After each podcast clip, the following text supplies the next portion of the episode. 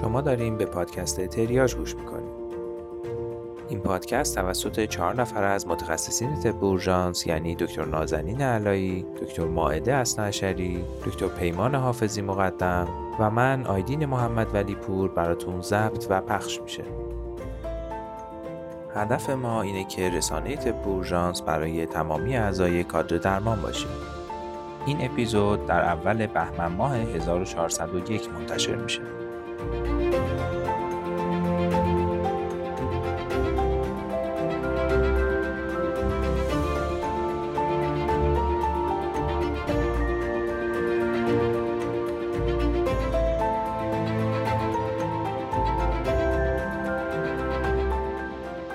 سلام. با یه اپیزود دیگه از تریاج در خدمتتون هستم. استقبال بینظیری از پادکست در چند ماه انتشارش شده که واقعا جا داره از شنونده های خوبمون تشکر کنیم و امیدواریم که تونسته باشیم تا حدی که از دستمون برمیومده رضایتتون رو جلب کنیم. تاکید می‌کنیم که درهای تریاج برای همه اعضای کادر درمان تا همیشه بازه و خواهش می‌کنیم که ما را از نظرات و فیدبک هاتون محروم نکنید تا در کنار هم بتونیم پیشرفت کنیم. ما دوست داریم که باهاتون بیشتر ارتباط داشته باشیم و مخصوصا ضعفها و مشکلاتمون رو بهمون گوش زد کنید و حتی اگه فکر می‌کنین که می‌تونین تو زمینه خاصی کمکمون کنین حتما بهمون خبر بدین. می‌دونم که اساتید، دانشجوها، رزیدنت ها و پرستاران زیادی همین حالا دارن صدای منو میشنون که ازشون خواهش می‌کنم تا در ادامه این مسیر سخت که با شرایط فعلی کشور سختتر هم شده دستمون رو بگیرن و کمکمون کنن تا خونه گرم و کوچیکی که ساختیم رو بتونیم هر روز بهتر از دیروز کنیم. شما می‌تونین با نظر دادن تو پلتفرم های مختلف موجود با ایمیل زدن بهمون و حتی با اعلام آمادگی برای ضبط کیس های مشترک و یا هر جوری که خودتون فکر می‌کنید لازمه با ما در ارتباط باشین و بدونین که حتی خوندن نظرات شما باعث میشه انگیزمون برای بهتر شدن چند برابر بشه و خستگی ها رو از تنمون در بیاره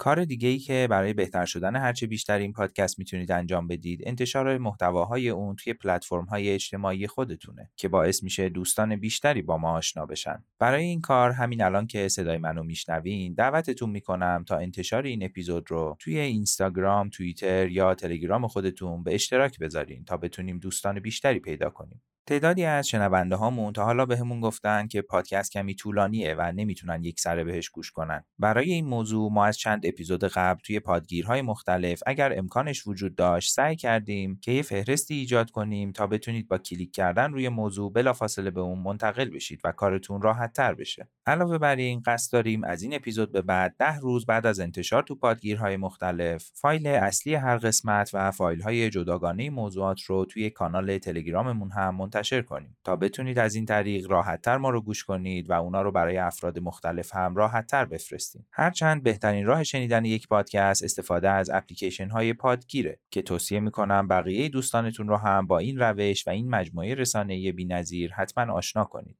با توجه به بازخوردهایی که تا حالا گرفتیم از این به بعد قسمت پزشکی قانونی رو هم در قالب دو نفره مثل case ها براتون ارائه خواهیم کرد که امیدوارم این مدل بیشتر مورد استقبال شما باشه تو این اپیزود مهمانمون باز هم دکتر آرش تبرایی رزیدنت ارشد طب اورژانس هستند که با موضوع آسیب های ناشی از shotgun ها در خدمتشون هستیم. از ایشون برای تمام لطف و محبتشون ممنونیم و امیدواریم که باز هم بیشتر از حضورشون در موضوع طب نظامی استفاده کنیم. در نهایت باید بگم که تو ضبط case این شماره در حدود 4 دقیقه از ضبط به نظر می‌رسه که میکروفونمون جدا شده بوده. بنابراین یه مقدار کیفیت صدا تو این چند دقیقه متفاوته که امیدوارم به بزرگی خودتون این کم شدن کیفیت رو ببخشید. ما هم سعی می‌کنیم از این به بعد از این مشکلات فنی کمتر داشته باشیم. دیگه بیشتر از این سرتون رو درد نمیارم و دعوتتون می‌کنم که به اپیزود هفتم پادکست تریاج گوش کنید.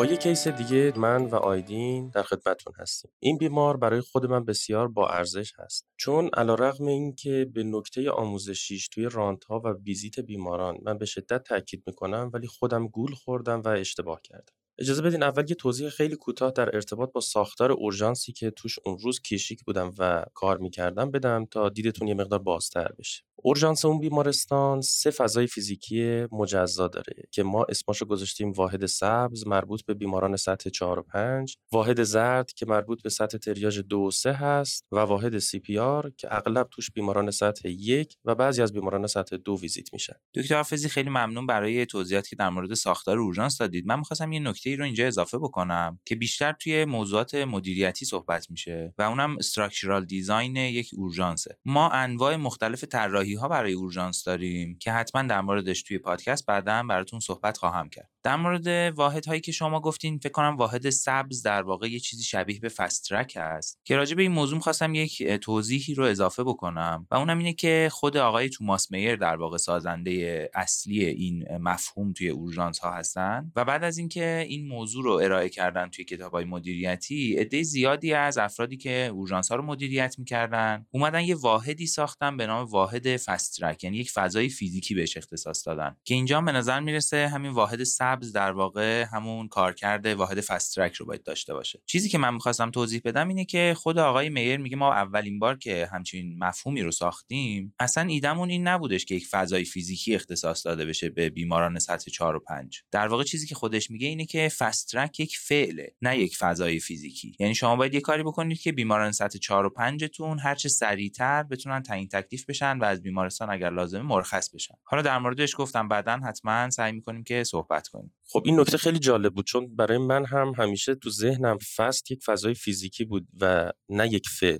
خب حالا دیگه فکر کنم وقتشه که بریم سراغ case ببینیم داستان از چه قرار بود من مسئول اتاق CPR و واحد سبز اورژانس بودم اون شب. شیفتم حدود ساعت 8 شب شروع شده بود و از ساعت 8 شب توی اتاق CPR بدجور درگیر بودم با بیماران بدحال و هنوز فرصت نکرده بودم که برم واحد سبز و بیماران اون واحد رو ببینم. حدود ساعت 9 و نیم بود که یه مقدار دستم باز شد. سریع رفتم واحد سبز دیدم خیلی هم شلوغه و تعداد زیادی مریض منتظر هستن که تعیین تکلیف بشن. تند شروع کردم مریضا رو دیدن تا اینکه رسیدم به یک آقای 73 ساله که با همسرش اومده بود اورژانس و من شرح حال رو از همسرش ابتدا گرفتم. میگفتش که طی 24 ساعت گذشته همسر من توی بازه های زمانی کوتاه به یک جا خیره میشه و واکنشی نسبت به محیط اطرافش اصلا نداره. این بازه های زمانی رو می‌گفت 15 ثانیه 20 ثانیه 30 ثانیه طول می‌کشه. وقتی ازش مقدار سوال کردم تا شرح حالم رو کامل تر کنم میگفتش که انقباضات عضلانی همراه با این خیره شدن اصلا نداره بی اختیاری ادرار نداشته بعدش خوابالود نمیشه تهوع و استفراغ نداشته و شکایت دیگه ای در واقع نداشته.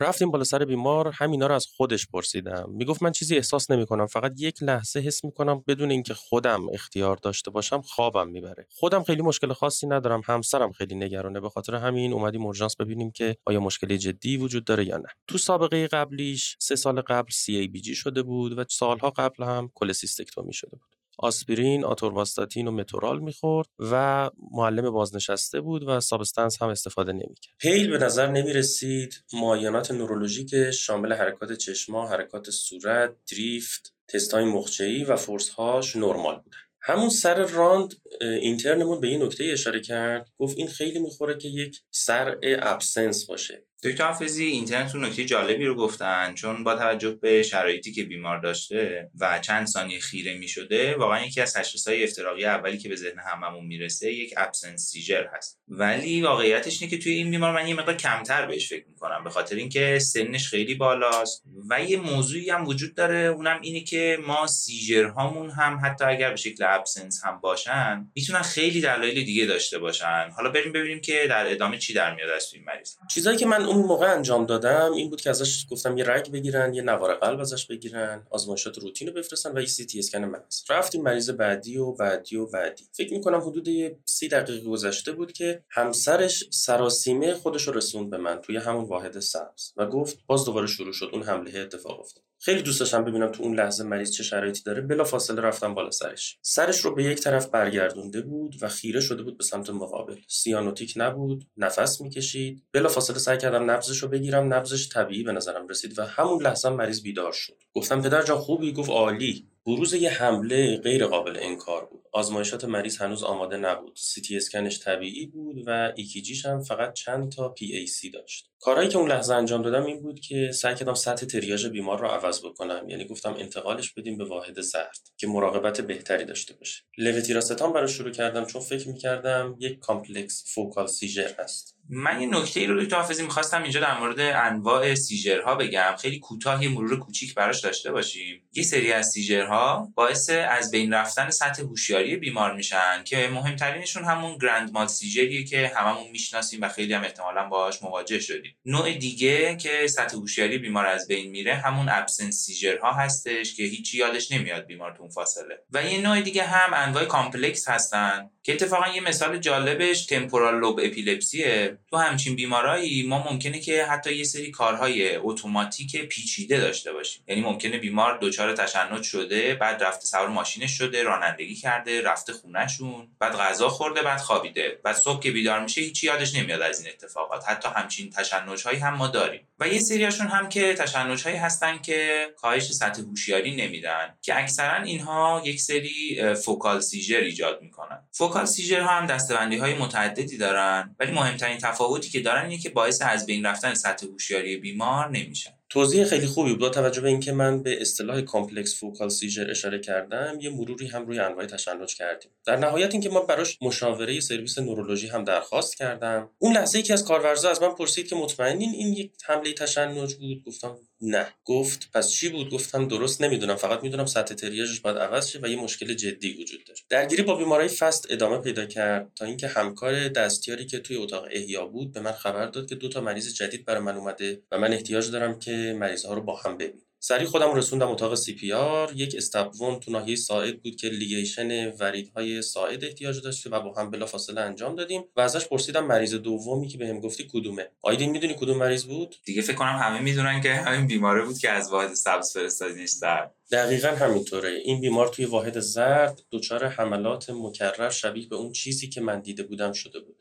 همکار متخصص اورژانس که توی واحد زرد مریض ها رو ویزیت می‌کرد تخت دارای مانیتور نداشت و برای اینکه بیمار مراقبت بهتری داشته باشه مثل من سطح تریاژش رو عوض کرده بود و بیمار رو فرستاده بود اتاق CPR. خب دکتر حافظی حالا که بیمار هی داره بدتر میشه حالش من واقعیتش یه چیز تو دلم مونده بود اینو بگم. ما یه مشکلی که داریم به نظرم تو سیستم آموزشیمون اینه که وقتی در مورد تشنج صحبت می‌کنیم همیشه به تشنج هایی فکر می‌کنیم که یک focus ی توی مغز وجود داره و باعث ایجاد شارژ های متعدد توی مغز میشه و به این فکر می‌کنیم که باید نوار مغز بگیریم و داروی ضد تشنج براش شروع کنیم. چیزی که خیلی از اوقات تو سیستم آموزشی ما متاسفانه ازش غفلت میشه اینه که ما باید ببینیم تشنج ها دلایل ساختاری دیگه هم دارند یا نه. قبول دارم که توی CNS یک اتفاقی میفته که تشنج ایجاد میشه. ولی این اتفاق حتما لازم نیست یک focus discharge نورونی باشه. شما هر دلیلی که باعث یک اختلالی در function CNS تون مغزتون بشه می‌تونه باعث ایجاد تشنج باشه. مثل hypoglycemia مثل hypoperfusion مثل hypoxy. و ما خیلی از اوقات اصلا اول اولش که بیمار رو می‌بینیم که تشنج می‌کنه به اینکه ممکنه دلیل تشنجش یکی از این چیزهای ساده باشه فکر نمی‌کنیم. در مورد بیمار شما با توجه به سابقه CABG سن بالایی که داره و این تشنج هایی که خیلی سریع اتفاق میفتن و بلافاصله بعدش بیمار هوشیار میشه من یکی از تشخیص های خیلی مهمم تشخیص های افتراقی اولیه‌ام براش آریتمیه.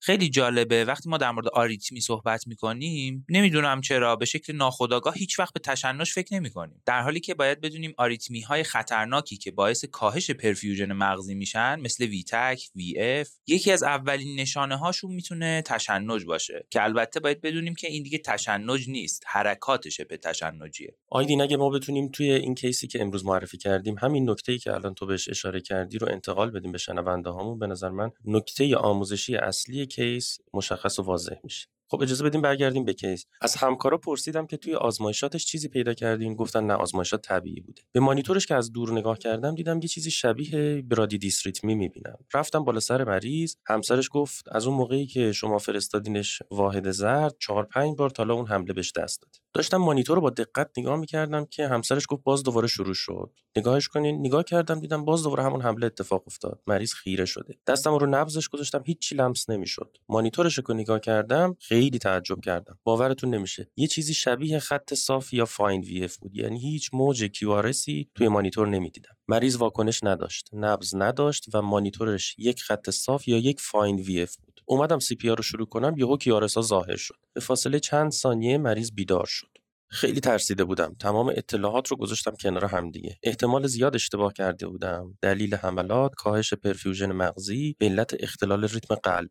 همینجا این نکته رو بگم. بعد از اینکه یه مدتی گذشت و ما از استرس بیمار بدحال خارج شدیم من با همراهش صحبت کردم و ازش اجازه گرفتم توی اون لحظاتی که فیلم مربوط به مانیتور و حملات خود بیمار رو ضبط کرده بودم توی صفحات آموزشیمون منتشر بکنم و ایشون هم لطف کردن و قبول کردن. بنابراین شما می‌تونیم تو صفحه اینستاگرام ما هم حملات بیمار رو مشاهده بکنیم هم ریتم قلبش خب دقیقا همون چیزی که من خیلی هم تو دلم مونده بود اتفاق افتاد برای این مریض. واقعیتش ریتم بیمار رو که نگاه می‌کنیم خیلی دقیق نمیشه تشخیص داد چون خیلی fine ه اگر VF هم باشه. ولی یه چیزی به نفع VF بیشتر هست به نظر من که اگر بیمار دچار sinus arrest شده باشه معمولا یک escape rhythm ی از طریق بطن ها ایجاد میشه که با یک Q های wide دیده میشه و rate ش هم خیلی پایینتر از rate سینوسی هست. با توجه به جمعی این نکات به نظر من VF fine برای بیمار یک تشخیص خیلی خیلی مهمه که البته برای تشخیص قطعیش میشه همون لحظه بیمار رو اکو کرد. همونطور که گفتی آیدین من بین fine VF و یا sinus arrest یه مقدار مردد بودم ولی با توجه به اینکه حملات خیلی کوتاه بود و مریض هی زود برمیگشت واقعیتش اینه که بهش شوک ندادم و براش داروی آنتی آریتمی شروع کردم. به اضافه اینکه بیمار رو روی دفیبریلاتور گذاشتم pad pacemaker براش چسبوندم و با متخصص قلبمون تماس گرفتم و بهش گفتم احتمال خیلی زیاد این بیمار به یک pacemaker intravenous یا یک ICD احتیاج داره. دکتر حافظی برای اینکه این موضوعی که گفتیم یه مقدار بیشتر جا بیفته من یه خاطره هم از یکی از شیفتام تعریف می‌کنم. شاید حتی کسی که در موردش می‌خوام صحبت بکنم از شنونده های پادکست اون باشه چون همراه این بیماری که می‌خوام در موردش صحبت کنم دانشجوی پزشکی دانشگاه خودمون بود. یه روز صبح تو همین بیمارستان من رفته بودم واحد سبز که بیمارا رو تحویل گرفته بودم و ببینمشون. یه دختر جوونی اومده بود با سابقه ای از کهیر طول کشیده از سه روز قبل به دنبال مصرف یه آنتیبیوتیکی. برای این کهیرش در حال دریافت داروهای آنتی هیستامین و کورتون و اینا بود ولی همراهش که دانشجوی پزشکی بود میگفتش که دیروز وقتی که با هم دیگه داشتیم می‌رفتیم بیرون این بیمارمون دچار یه سری حرکات تونیک کلونیک شد. همکار قبلی من که بیمار رو دیده بود با احتمال تشنج براشون مشاوره نورولوژی گذاشته بود. من که رفتم بیمار رو معاینه کردم و ازش دوباره شرحال گرفتم. متوجه شدم که تو این سه روز گذشته افت فشار خون هم داشته و اون لحظه هم که این اتفاقات تشنج تونیک کلونیک احتمالی ایجاد شده بیمار از حالت نشسته به حالت ایستاده در اومده. تشخیص خیلی واضح بود. بیمار با توجه به کهیر و حساسیت منتشری که براش ایجاد شده بود دچار یک افت فشار خون شده و بعد به شکل orthostatic وقتی که وای میستاده سر پا hypoperfusion مغزی براش ایجاد شده و برای چند ثانیه دچار حرکات tonic clonic در اثر hypoperfusion شده. اینجور اتفاقات خیلی اوقات وقتی که می‌بینیم بهشون عنوان تشنج میدیم در حالی که اینا در واقع یه سری حرکات seizure like هستن. این بیمار خانومی که می‌گفتم رو بعد از اینکه مطمئن شدم که فشار خونش بهتر شده کهیراش بهتر شدم و هیچ مشکلی از نظر orthostatic hypotension نداره با توضیح همه این چیزایی که براتون گفتم مرخصش کردم.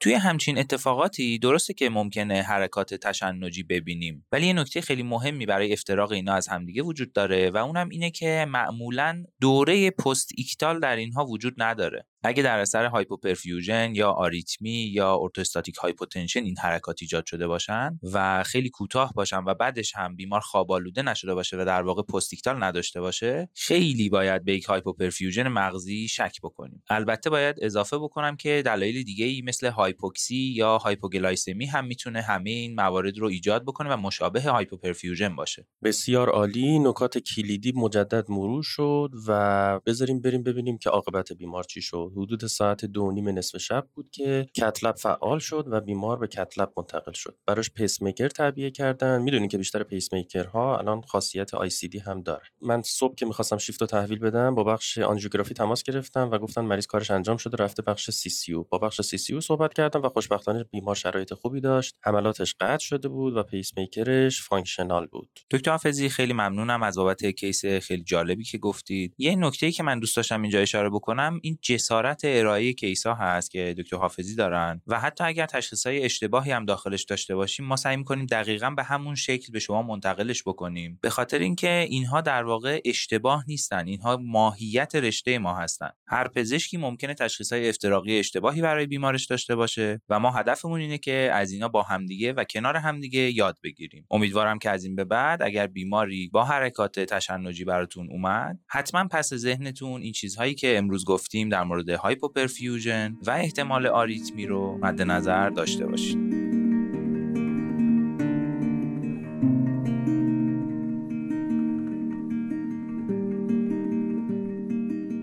سلام. امروز به مرور مبحث میوکاردیت می‌پردازیم. میوکاردیت به سه علت می‌تونه اتفاق بیفته. یکی آسیب مستقیم میوکارد به وسیله عامل تخریب کننده و دومی به وسیله آسیب میوکارد به واسطه infiltration سلول های ایمنی متعاقب مواجهه با عفونت و سومی هم آسیب میوکارد به واسطه مواد شیمیایی اکسوژن و اندوژن تولید شده توسط پاتوژن. از طرف دیگه میوکاردیت دارای سه stage هست. stage یک حاد که بلافاصله بعد از عفونت و به واسطه نکروز focal و cytotoxicity ویروسی اتفاق میفته. stage subacute یا تحت حاد که متعاقب آسیب های autoimmune رخ میده و stage chronic که در اون فیبروز منتشر و dysfunction قلبی رو خواهیم داشت. حالا با این توضیحات به سراغ علائمی که در case میوکاردیت دیده میشه میریم. در ابتدا بیمار علائم flu-like رو داره، علائم شبیه آنفولانزا مثل تب، خستگی، میالژی، تهوع استفراغ و اسهال.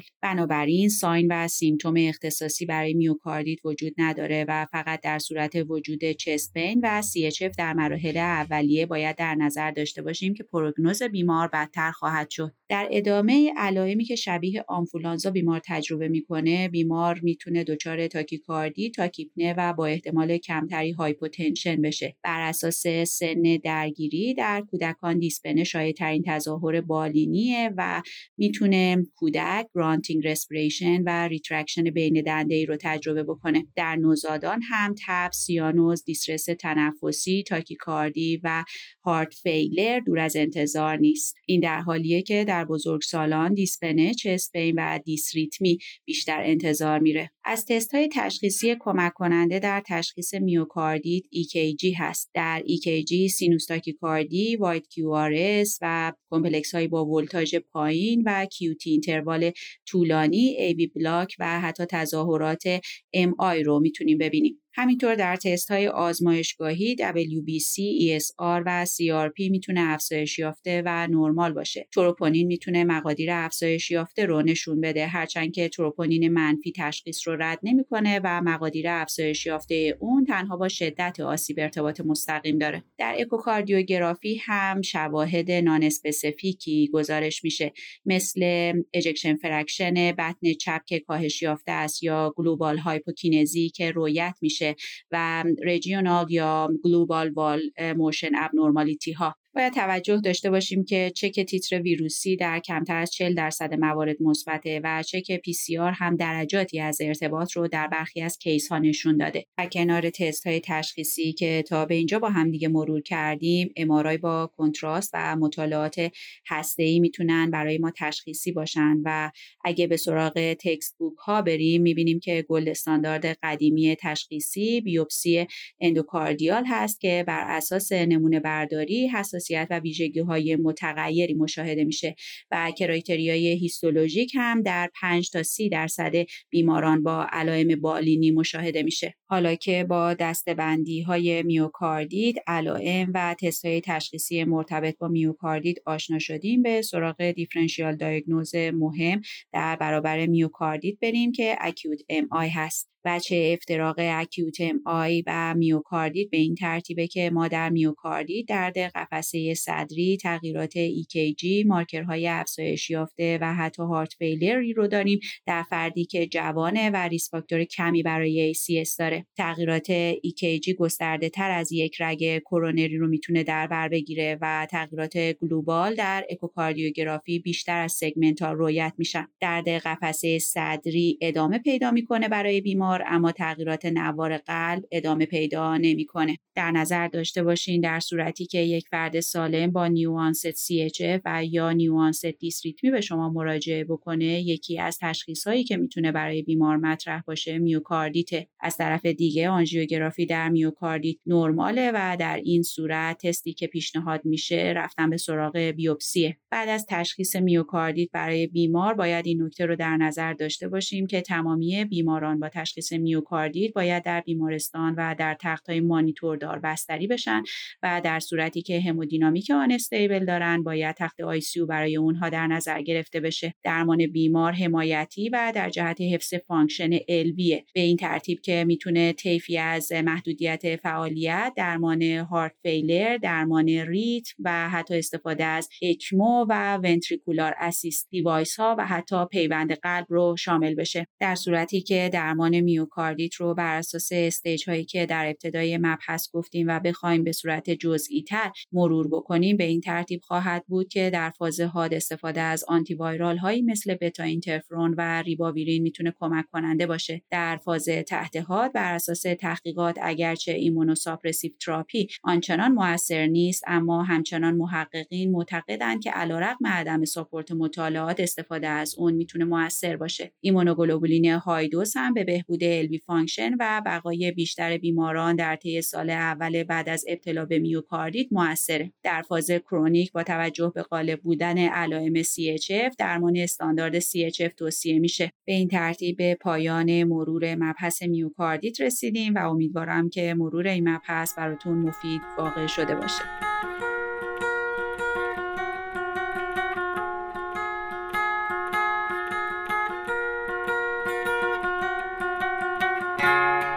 سلام در این قسمت از پادکست با توضیحاتی در مورد مسمومیت با گاز CO در خدمتتون هستیم. همونطور که می‌دونیم مسمومیت با گاز CO بسیار شایع به خصوص در فصول پاییز و زمستون که ما هم الان توش هستیم و اونم به خاطر استفاده از وسایل گرمایشی توی این فصوله. گاهی وقتا مسمومیت با CO از قصد و با هدف آسیب رسوندن به خود ایجاد میشه و گاهی هم تصادفی این اتفاق میفته موادی که می‌تونن به عنوان منبع گاز CO شناخته بشن اینها هستن. وسایل گرمایشی که با چوب میسوزند اگزوز خودروها وسایل گرمایی گازسوز وسایل گرمایی یا موتورهای با سوخت گازوئیل methylene chloride که در رنگها و محصولات مرتبط با پاک کردن رنگ و کارخونه های داروسازی ازش استفاده میشه. گاز CO گاز بیرنگ و بیبویه که بعد از تنفس به راحتی جذب میشه و اکثرش توسط هموگلوبین در بدن توزیع میشه. چیزی حدود 85 درصد گاز CO وقتی وارد بدن میشه به هموگلوبین میچسبه و بقیهش در پلاسما حل میشه و یا به میوگلوبین سلول ها میچسبه. جالبه که بدونید تمایل هموگلوبین برای اتصال به CO 200 تا 250 برابر اکسیژن و نیمه عمر جدا شدن CO از هموگلوبین در هوای اتاق چیزی حدود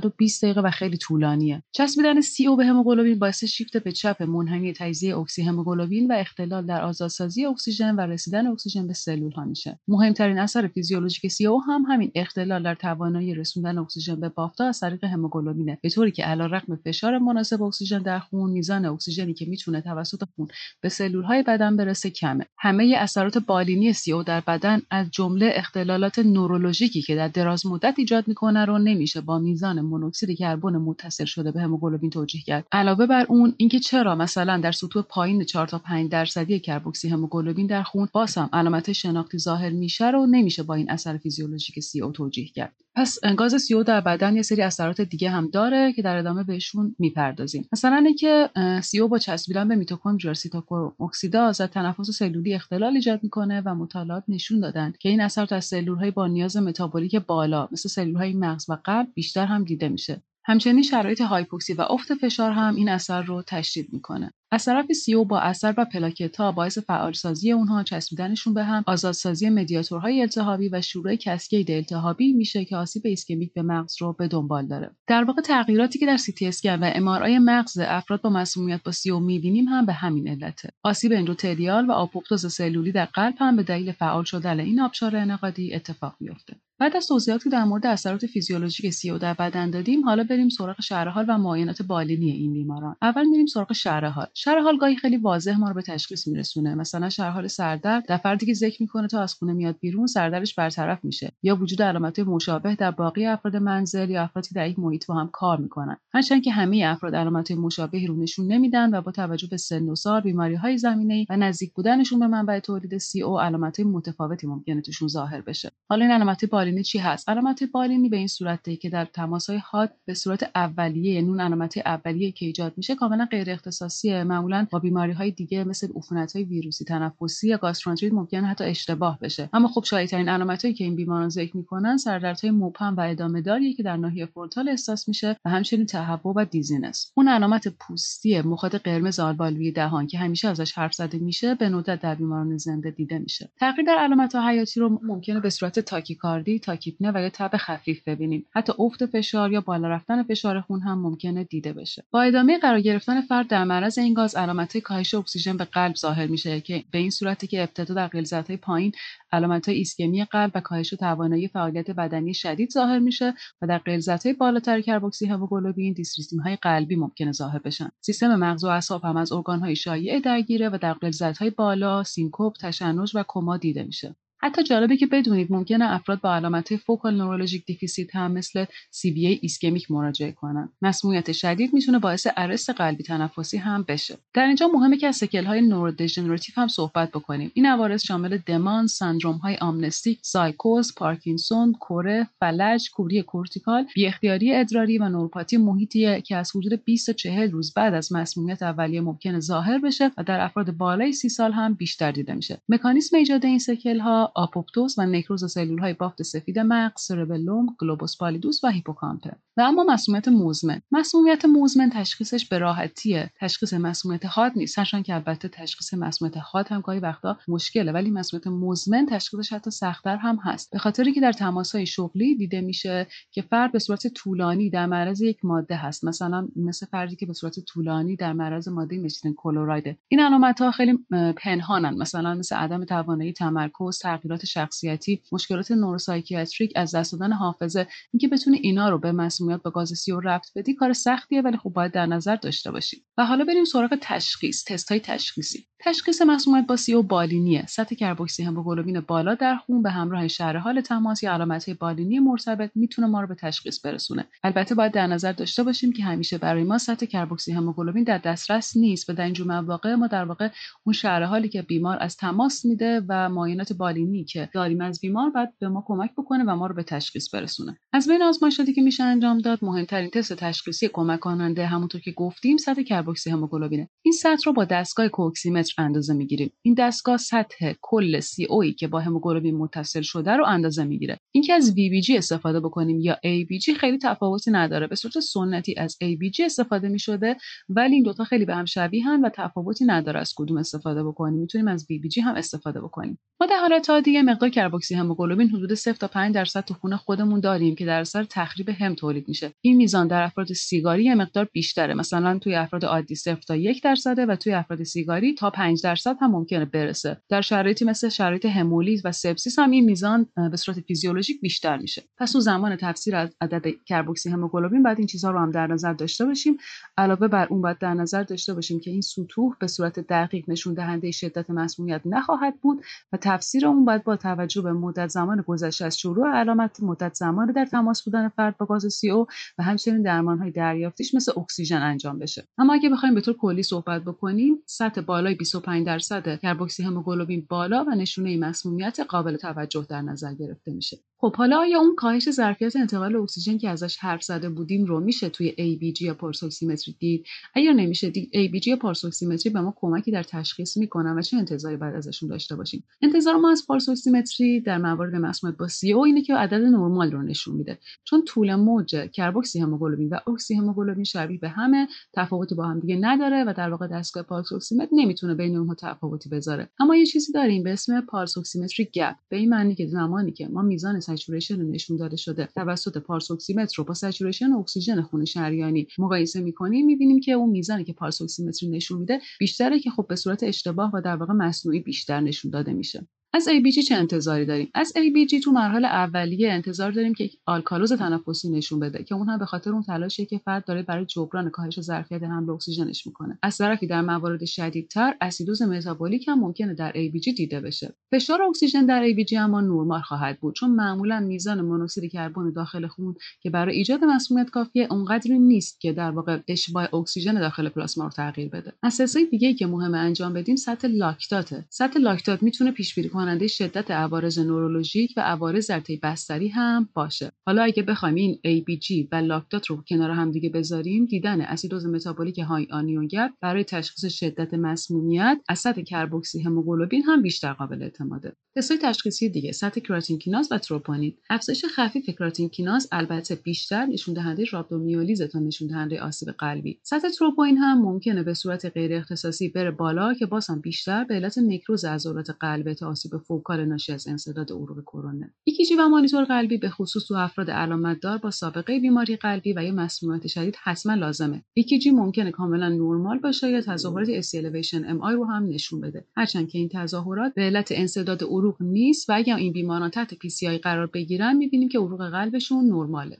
دیگه چه تستی رو انجام بدیم؟ در موارد مسمومیت با قصد حتما باید سایر تستهای مسمومیت رو هم برای بیمارانمون ارسال بکنیم. انجام های رادیولوژی معمولا برای کنار گذاشتن سایر تشخیص کمک کننده است. مثلا گرافی قفسه سینه می‌گیریم اگه بیمارمون علامتهای تنفسی داره. یا تصویر برداری مغز انجام میدیم اگه بیمارمون علامتهای نورولوژیک داره. تو CT و MRI این افراد ممکنه کاهش دانسیته در ماده سفید مرکزی گلوبوس پالیدوس پوتامن و هسته کودیت رو به صورت قرینه ببینیم که اگر اینها توی 24 ساعت اول ظاهر بشن نشون دهنده outcome ضعیف بیمار خواهند بود. به صورت کلی با در نظر گرفتن علامت بالینی و آزمایشگاهی می‌تونیم اینجوری بگیم که در هر فردی با تشنج کما یا اسیدوز متابولیک با anion gap بالا یا اسیدوز لاکتیک با علت نامشخص باید حتما به مسمومیت با CO فکر بکنیم. حالا بریم سراغ درمان بیماران با مسمومیت CO. در مواجهه با بیماران critically ill مثل هر بیمار critically ill دیگه برخورد می‌کنیم. توجه به راه هوایی خیلی مهمه. وقتی شک کردیم به تشخیص اول از همه اکسیژن 100 درصد رو برای بیمارمون تامین می‌کنیم. این اکسیژن می‌تونه به صورت non-rebreather face mask تامین بشه یا با endotracheal intubation در صورتی که سطح هوشیاری پایینی داره بیمارمون ترجیح میدیم که بیمارمون رو اینتوبه بکنیم. non-rebreather face mask اکسیژن 70 تا 90 درصدی برای بیمار تامین می‌کنه و اگه لازمه باید از positive pressure اکسیژن و intubation استفاده کرد. چرا؟ چون این 70 تا 90 درصد اگه می‌خوایم 100 درصد برسونیم به بیمارمون از positive pressure اکسیژن استفاده می‌کنیم. خب حالا اصلا کلا چرا این اکسیژن تراپی مهمه؟ چون اکسیژن تراپی اولین کاری که می‌کنه اینه که باعث جدا شدن CO از هموگلوبین میشه. همچنین نیمه عمر کربوکسی هموگلوبین رو کم می‌کنه. مطالعات مختلف نشون داده که این نیمه عمر در حضور اکسیژن 100 درصد از متوسط 320 دقیقه به 80 دقیقه می‌رسه. اگه بیمارمون افت فشار داشت اول از همه IV fluid برای شروع می‌کنیم و بعد اگه لازم شد می‌تونیم در موارد cardiac depression از اینوتروپ های وریدی هم استفاده بکنیم بیکربنات بدیم به بیمار اسیدوز متابولیکمون یا نه. هر اسیدوز متابولیکی رو نباید با بیکربنات وریدی درمان کنیم. چون استفاده از بیکربنات وریدی خودش باعث شیفت به چپ منحنی تجزیه هموگلوبین به سمت چپ میشه. پس در نتیجه جز در موارد اسیدوز متابولیک شدید و مقاوم استفاده از بیکربنات توصیه نمیشه. اگه بیمارمون risk factor مهمی نداره و علامت های خفیفی هم داشته فقط کافیه تا زمان بهبود علائم و رسیدن سطح کربوکسی هموگلوبین به زیر 3 درصد. اگه داریم CO oximeter رو از اکسیژن 100 درصد استفاده بکنیم. مثلا حداقل حدود 6 ساعت در اورژانس تحت نظر بگیریم بیمارمون رو. اما اگر تظاهرات high risk وجود داره باید استفاده از اکسیژن hyperbaric رو در نظر بگیریم. خب حالا این high risk feature ها کدوم ها هستن و اکسیژن hyperbaric اصلا چی هست؟ اکسیژن hyperbaric یک محفظه که در اون فشار هوا دو تا سه برابر نرماله. توی این فشار دو تا سه برابری نیمه عمر کربوکسی هموگلوبین به 20 دقیقه می‌رسه. همچنین اکسیژن hyperbar می‌تونه میزان اکسیژن خون رو ده برابر بکنه که برای تامین نیاز متابولیک سلول ها حتی در عدم حضور هموگلوبین کافیه. البته که اینها اثرات خیلی مهمی هم نیستن چون اکثر بیمارا قبل از اینکه به مرکز hyperbar برسن اکسیژن دریافت کردن و میزان کربوکسی هموگلوبین خونشون کاهش پیدا کرده. اکسیژن hyperbaric چیزی بیشتر از وسیله‌ای برای کاهش نیمه عمر CO اثرات مفید اون از طریق تأثیری هست که بر روی cascade التهابی آنزیم سیتوکروم اکسیداز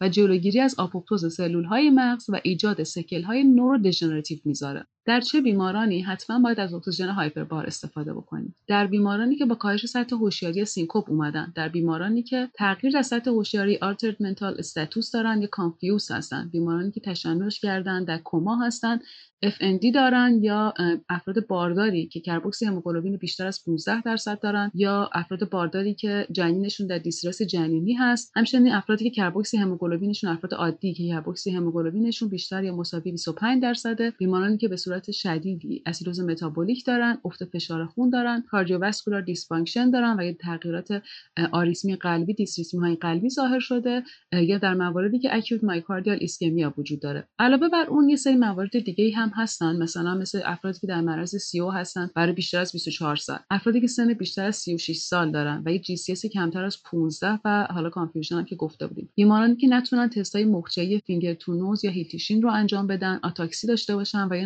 ناتوانی در تست حرکات سریع دست داشته باشن این افراد هم به دلیل احتمال بالای sequel شناختی باید کاندید hyperbar قرار بگیرن همه این بیمارانی که ازشون نام بردیم و به عنوان high risk feature ها ازشون اسم بردیم بیمارانی هستند که با احتمال بیشتری در دراز مدت دچار sequel شناختی خواهند شد. اما مواردی هم بودن که جزو هیچ کدوم از این موارد نبودن اما باز هم دچار sequel شناختی شدن. پس نمیشه با اطمینان گفت که کدوم بیمار از اکسیژن hyperbar سود می‌بره و کدوم بیمار سود نمی‌بره. یه سوال حالا آیا بیماری که به دنبال arrest قلبی ناشی از مسمومیت با CO اومده و حالا شما احیاش کردین و برگشته و ROSC اتفاق افتاده نبض مرکزی پیدا کرده آیا از اکسیژن hyperbar سودی می‌بره یا نه؟ این افراد از اکسیژن hyperbar سودی نمی‌برن. چون معمولا اکثر این case ها در نهایت نجات پیدا نمی‌کنن. پس اینکه بخوایم بفرستیمشون برای اکسیژن hyperbar فایده براشون نداره و توصیه نمیشه. خب حالا بریم سراغ ترخیص بیمارانمون. افرادی که تظاهرات high risk رو ندارند علامتشون هم خیلی شدید نبوده. اینها رو میشه بعد از بهبود علائم به شرطی که مسمومیتشون هم از قصد نبوده باشه مرخصشون بکنیم. موقع ترخیص هم باید حتما مطمئن باشیم که بیمارمون داره به یک محیط امن برمیگرده. مثلا حتی می‌تونیم از همکاران آتش‌نشان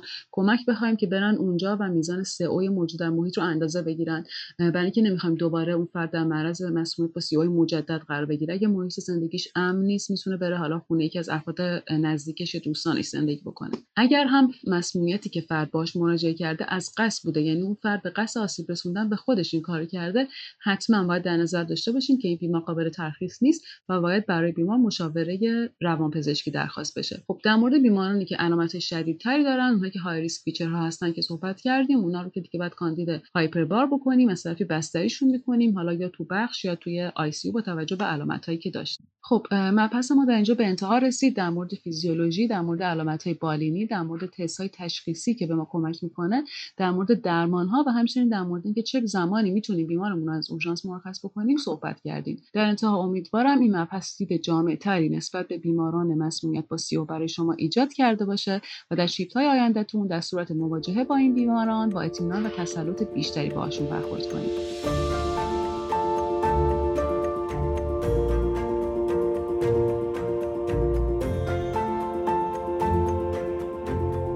می‌خوایم تو این اپیزود در مورد رضایت آگاهانه یا informed consent صحبت کنیم. یه مبحث خیلی مفصل و جالب که طبق تجربه خیلی از ماها و البته بر اساس مقالات زیادی که تو این زمینه تو کشورمون وجود داره به نظر می‌رسه خیلی بهش پرداخته نشده و حتی خیلی از افراد شاغل در سطوح بالا از جمله اعضای هیئت علمی دانشگاه های علوم پزشکی هم خیلی اطلاعات دقیقی از این موضوع ندارن و کار زیادی داریم تا به استانداردهای بین المللی در این زمینه نزدیک بشیم. مبحث رضایت آگاهانه یه چیزیه که هم تو اخلاق پزشکی و هم تو مدیریت زیاد ازش صحبت میشه و عملا یکی از مباحث مطرح در حیطه اخلاق پزشکی حداقل تو 20 سال گذشته بوده. اختلافات فرهنگی و دینی و قانونی هم تو کشور ما باعث تفاوت‌هایی در این زمینه با کشورهای پیشرفته میشه که سعی می‌کنم این موضوع رو هم تا حد امکان تو این اپیزود با منابع موجود بررسی کنم. اول از همه یه تاریخچه خیلی مختصر از این موضوع رو با هم بررسی می‌کنیم که اتفاقا موضوع جنجالی هم خواهد شد. همونطور که همه ما می‌دونیم موقع فارغ تحصیلی رشته پزشکی یه سوگندنامه باید خونده و امضاشه که خیلی از جاها با یه تغییرات کوچیکی از سوگندنامه بغرات استفاده می‌کنن. جالبه که بدونید توی این سوگندنامه که 2500 سال قبل نوشته شده اصلا اصول اخلاقی مدرن رایت نشده و حتی بغرات مثلا پیشنهاد می‌کنه برای درمان بیماران خیلی از اطلاعات رو ازشون مخفی کنیم.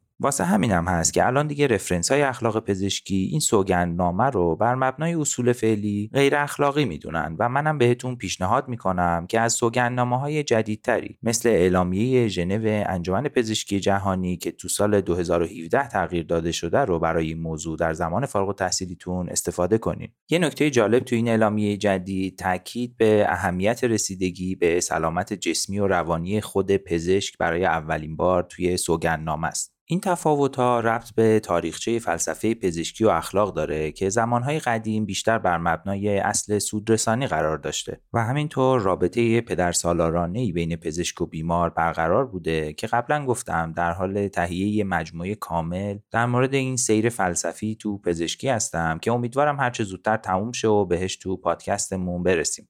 در طول زمان افراد زیادی در این مورد کار کردند و اتفاقا اولین کتاب کاملا تخصصی که در زمینه اخلاق پزشکی هم نوشته شده مال یک دانشمند مسلمان به نام اسحاق ابن علی روحاوی که از سده 9 میلادی به اسم ادب و طبیب ازش باقی مونده. و این کتاب هم تو سال 1967 توسط انجمن فلسفه آمریکا به انگلیسی ترجمه شده.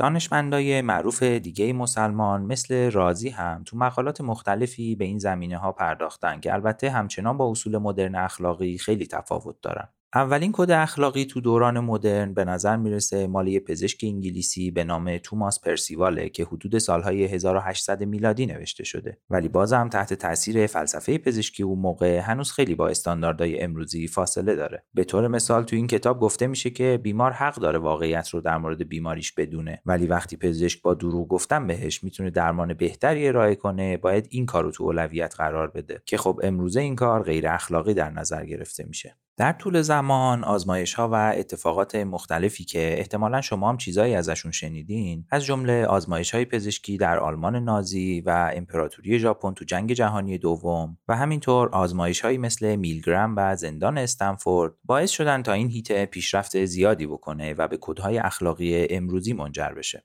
یه اشاره کوتاه فقط می‌کنم که امروزه چهار اصل کلی در اخلاق پزشکی شامل اینا میشه. اصل اتانومی یا خودمختاری اصل بنفیسنس یا سودرسانی، اصل نان ملفیسنس یا عدم ضرر رسانی و اصل جاستیس یا عدالت. که خب هر کدوم از اینا توضیح خیلی مفصلی دارن ولی موضوعی که در ادامه در موردش صحبت می‌کنیم خیلی بهشون مرتبطه و مهمترین اصلی هم که الان در زمینه رضایت آگاهانه مطرحه همون اولی یعنی اصل اتونومیه کلا باید بدونیم که دو مدل رضایت یا consent در پزشکی وجود داره. که یکیش رضایت بیان شده یا expressed هست و دیگری رضایت ضمنی یا implied تو اورژانس ما با هر دو نوع این موارد خیلی برخورد داریم. مثلا بیماری که میاد واحد تریاژ و فرم بستری رو پر می‌کنه بیان کرده که رضایت به بررسی و درمان اولیه داره. رضایت ضمنی هم شامل مواردی میشه که رضایت بیمار گفته یا نوشته نمیشه ولی با رفتار و حرکاتش اینو بهمون به نشون میده. مثلا وقتی از بیماری خواهش می‌کنید تا لباسش بده بالا تا بتونید شکمش رو معاینه کنید وقتی بیمار این کارو می‌کنه در واقع رضایت ضمنی به این کار داره. طبیعتا این موارد نیازی به رضایت آگاهانه که در ادامه میگم نداره چون فرایندها رو خیلی کند می‌کنه. تو مبحث رضایت یه موضوع مهمی وجود داره به نام دکترین اورژانس که میگه اگر بیماری با وضعیت وخیم وارد اورژانس شده و به همین دلیل نمی‌تونه رضایت به ادامه فرایند درمان رو بده باید جوری رفتار کنیم که اگر هر کسی در اون شرایط قرار می‌گرفت دلش می‌خواست که این کارهای درمانی براش انجام بشه. در واقع اینجا از اصل سودرسانی استفاده می‌کنیم که معمولا هم در شرایط تهدید کننده حیات یا اندام یا سلامت کلی فرد استفاده میشه که اگه اقدام سریع انجام ندیم فرصت رو از دست میدیم. پس تو این شرایط می‌تونیم فرض کنیم که این بیمارا رضایت ضمنی به انجام اقدامات درمانی فوری رو دارن. حالا می‌خوایم ببینیم رضایت آگاهانه یعنی چی؟ ببینید اینکه بیماری یک رضایت اولیه به شروع درمان و بررسی داده الزاما معنیش این نیست که به هر کار درمانی دیگه ای هم رضایت داره. تو رضایت آگاهانه این موضوع باید مد نظرمون باشه که بیمار نقش اصلی رو در تصمیم گیری برای ادامه درمان به روش های مختلف داره. چون اصل اتونومی در اخلاق پزشکی این حق مالکیت بر بدن رو براش قائل شده. بنابراین بیمار در تصمیم گیری های درمانی به طور فعال شرکت می‌کنه و عواقبش رو هم میپذیره. بر اساس شرایط مختلف ممکنه نیاز به رضایت آگاهانه متفاوتی باشه ولی به شکل قانون کلی اگر نیاز باشه اقدامات تهاجمی تر بیشتری از حد معمول انجام بدیم مثلا PSA یا LP یا گذاشتن CV line که انجام ندادنشون هم جون فرد رو تهدید نمی‌کنه باید در این موارد رضایت آگاهانه گرفته بشه. بازم تاکید می‌کنم که در صورت وجود شرایط اورژانسی تهدید کننده حیات یا اندام نباید همچین اقداماتی منتظر فرایند گرفتن رضایت آگاهانه بمونن چیزی که من به کرات دیدم اتفاق میافته و ناراحت کننده است مثلا فرض کنید یه بچه 8 ساله دچار تصادف شده و به دلیل پارگی تحال و همودینامیک ناپایدار باید فوری لاپاراتومی بشه. تو این موارد اصلا نباید صبر کنیم تا والدین بچه بیان و رضایت عمل رو امضا کنن. حالا یه رضایت آگاهانه درست و اصولی چجوریه؟ حداقل چهار مورد باید تو رضایت آگاهانه درست وجود داشته باشه. اولیش اینه که کاری که می‌خوایم انجام بدیم و دلیل اینکه این کار رو می‌خوایم بکنیم رو باید به زبون ساده به بیمار توضیح بدیم و بیمار هم باید کامل این موضوعات رو بفهمه.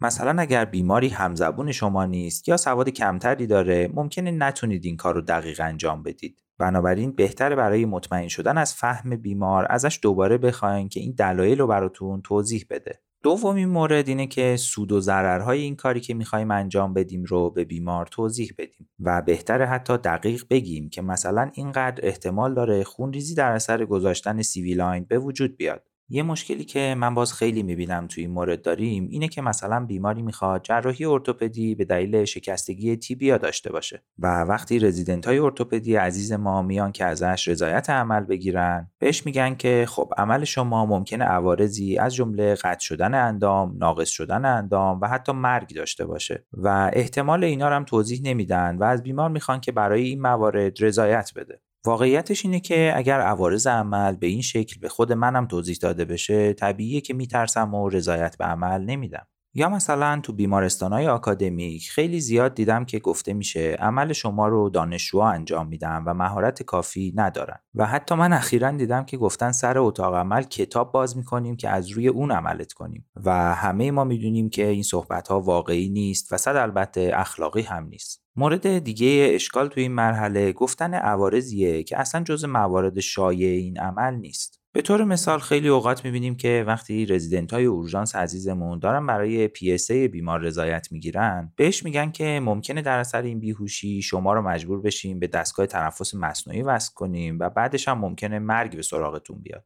خب اینا اصلا عوارض شایعی نیستن و بیشتر هم در اثر خطای فنی در حین انجام اون کار اتفاق میافتن و گفتن این موارد به این شکل درست و اخلاقی نیست. کلا به دلایل مختلف سیستمیک و فرهنگی تو کشور ما که باعث ایجاد پزشکی تدافعی شده. خیلی شایع که متاسفانه پزشکا بیشترین حد از بدترین عوارض رو به بیمار حین گرفتن رضایت آگاهانه میگن تا به خیال خودشون اگر هم اتفاقی افتاد از شکایت دور باشن. در حالی که اصلا اینجوری نیست و شما هر چقدرم برای هر آرزه ای از بیمار رضایت آگاهانه گرفته باشین و حتی این رضایت رو ثبت محضری هم کرده باشین اگر اتفاقی بیفته بیمار حق داره ازتون شکایت کنه و اگر قصوری وجود داشته باشه باز هم محکوم خواهید شد پس اینو از ذهنتون خارج کنید که رضایت آگاهانه یا حتی براعت گرفتن از بیمار تفاوتی تو فرایند شکایت قانونی از اعمال پزشکی شما ایجاد خواهد کرد. البته که گرفتن رضایت آگاهانه درست احتمال مشکلات قانونی بعدی رو کمتر می‌کنه ولی هیچ وقت نافی مسئولیت حرفه‌ای شما نیست. سومین و چهارمین چیزی که توی رضایت آگاهانه خوب باید وجود داشته باشه اینه که راه های جایگزین اون کار رو هم از جمله اینکه هیچ اقدامی انجام ندیم رو به بیمار بگیم و اینکه سود و عوارض این اقدامات جایگزین رو هم بهش توضیح بدیم. این موضوع هم متاسفانه همیشه در موردش غفلت میشه مثلا اگر برای جا اندازی یه شکستگی و گچ گرفتن به بیمار توضیح بدیم که به جای PSA تو اورژانس باید بستری بشیم و تو اتاق عمل تحت بیهوشی و گچ گرفتن قرار بگیرین خب احتمال اینکه رضایت به PSA داده نشه خیلی پایین تر میاد یه موضوعی تو کشورهای پیشرفته وجود داره که ما فعلا در این مورد قانون واضحی نداریم و اونم تصمیمات از پیش تعیین شده توسط بیماره. مثلا تو کشورهای پیشرفته افرادی که دچار بیماری های وخیم و در اصطلاح اندستیت شدن و تحت درمان های تسکینی قرار می‌گیرن می‌تونن درخواست کنن که در صورت بدتر شدن حالشون مثلا براشون CPR انجام نشه و اینو از قبل ثبت کنن. و تو تمامی بیمارستان ها هم از این کد DNR یا Do Not Resuscitate پیروی می‌کنن و اقدامی برای احیای این بیماران انجام نمیشه. این موضوع خیلی تازگی ها تو کشور ما هم مورد بررسی قرار گرفته ولی هنوز قانونی نیست و کسی هم نمی‌تونه همچین درخواستی از پزشک و سیستم سلامت داشته باشه. هرچند که تو موضوع درمان های تسکینی در حال حاضر به شکل عملی تا حدی در حال اجراست. موضوع دیگه ای که خیلی تو کشور ما جا نیفتاده و خیلی هنوز بحث در موردش وجود داره کسایی هستن که می‌تونن به جای بیمار در شرایطی که خودش نتونه رضایت بده تصمیم گیری های درمانی انجام بدن. تو کشورهای پیشرفته این تصمیم گیرهای جایگزین به شکل عرفی انتخاب میشن و می‌تونن حتی همخونه بیمار هم باشن. البته قوانین مثلا تو ایالتهای مختلف آمریکا در این مورد متفاوته ولی خب اینکه عرف جامعه رو هم در نظر می‌گیرن تو خیلی از موارد می‌تونه کمک کننده باشه. تو ایران محدودیتهایی در مورد تصمیم گیرهای جانشین وجود داره. مثلا در مورد بچه ها گفته میشه که فقط پدر می‌تونه رضایت به درمان بده در حالی که این موضوع هم اشتباهه و واضحا توی کتاب رفرنس اخلاق پزشکی برد هم گفته شده که مادر می‌تونه در مورد اقدامات درمانی برای فرزند خودش تصمیم بگیره. البته هنوز در این مورد اختلافات فقهی و قانونی زیادی وجود داره ولی کلا بدونید که در صورت در دسترس نبودن پدر هیچ مشکلی برای گرفتن رضایت آگاهانه از مادر بیمار وجود نداره. متاسفانه این موضوع باعث تأخیر درمانی توی خیلی از بیمارستانهای ما میشه و من دعوت می‌کنم از اساتید پزشکی قانونی و یا اخلاق پزشکی که در این مورد اگر صحبتهای بیشتری داشته باشن برامون ارائه کنن تا بتونیم یه بار برای همیشه این مشکل رضایت گرفتن از مادر بیمار رو حل کنیم. حالا که در مورد رضایت آگاهانه اطلاعات کافی پیدا کردیم یه مبحث مهم دیگه پیش میاد و اونم عدم رضایت به درمانه. می‌خوایم ببینیم بیمارامون اصلا تو چه شرایطی می‌تونن عدم رضایت به درمان داشته باشن و این موضوع چقدر باید تو تصمیم گیری های بالینی ما نقش داشته باشه. باز به شکلی قانون کلی باید بدونیم که طبق اصل اخلاقی اتونومی خیلی از بیمارا تو بیشتر شرایط می‌تونن آگاهانه تصمیم به عدم ادامه درمان داشته باشن. درک این موضوع با توجه به نبود آموزش های لازم تو این زمینه ممکنه برامون سخت باشه و من بارها با تصمیمات اشتباه تو این موارد روبرو شدم. برای درک درست این موضوع دو تا کلمه خیلی مهم وجود داره که معنای دقیق فارسی هم براشون نداریم ولی باید در موردشون صحبت کنیم. تو تصمیم گیری های درمانی یه کلمه وجود داره به نام capacity یا ظرفیت و یه چیزی هم وجود داره به نام competency یا شایستگی یا صلاحیت. توضیح تفاوت‌های فلسفی و ماهوی این دوتا کلمه خیلی مفصله. ولی بدونید که در حالت کلی سیستم‌های غذایی بر اساس شایستگی فرد در مورد حق انتخاب روش درمانی نظر میدن ولی سیستم‌های درمانی بر اساس ظرفیت فرد. اینجا ما خیلی کاری با شایستگی نداریم و کاملا یک مبحث حقوقیه. ولی ظرفیت تصمیم گیری فرد در مورد حق درمان یا عدم درمان یه موضوع خیلی حیاتی در گرفتن رضایت آگاهانه است. در واقع ظرفیت به توانایی درک اطلاعات، سبک سنگین کردن اطلاعات مختلف و در نهایت تصمیم گیری بر اساس این اطلاعات گفته میشه و اگر کسی ظرفیت تصمیم گیری نداشته باشه نمی‌تونیم بگیم که عدم رضایت آگاهانه به ادامه درمان می‌تونه بده. حالا ببینیم این کپاسیتی یا ظرفیت رو چجوری باید ارزیابی کنیم. یکی از سریعترین و راحتترین راه های بررسی ظرفیت تصمیم گیری فرد بر اساس تست نورولوژیک مینی منتال استاتوس اگزم یا MMSE انجام میشه. این تست کلا سی تا نمره داره و مهارت های مختلف شناختی فرد رو بررسی می‌کنه و به صورت کلی اگه کسی بالای 24 نمره ازش بگیره میشه گفت که ظرفیت ذهنی لازم برای تصمیم گیری رو داره و در غیر این صورت نمی‌تونه تصمیم گیری های درمانی صحیحی داشته باشه پس تو بررسی امکان تصمیم گیری فرد می‌تونیم از این روش برای مستند کردن ظرفیت فرد استفاده کنیم جالبی که بدونید طبق آمار مختلف موجود حتی بعضی اوقات تا 60 درصد بیمارای اورژانس ممکنه ظرفیت تصمیم گیری درمانی نداشته باشن که خیلی از اوقات این موارد رو نه اصلا متوجه میشیم و نه طبیعتا ثبت می‌کنیم یه خلاصه ای از این تست MMSE براتون تو تلگرام و اینستاگرام پادکست منتشر خواهیم کرد.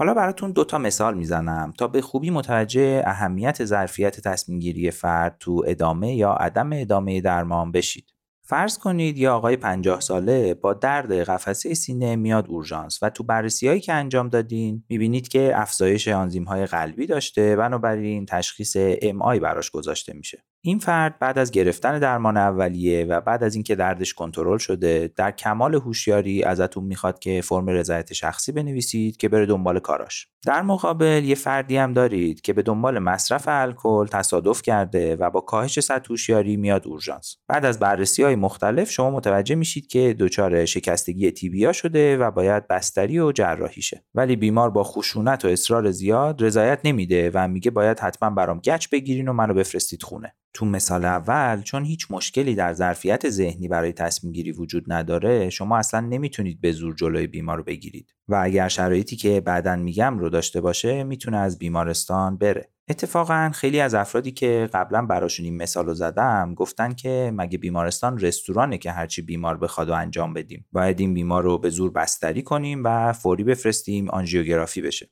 جالبه که بدونید این کار شما خلاف اصول اخلاق پزشکیه و شما اگر توضیحات لازم رو داده باشید و بیمار به طور کامل از عواقب ترک بیمارستان آگاه شده باشه نگه داشتن به زور بیمار قانونی نیست و بیمار می‌تونه ازتون بعدا در این مورد شکایت کنه و احتمال محکوم شدنتون هم اتفاقا خیلی زیاده.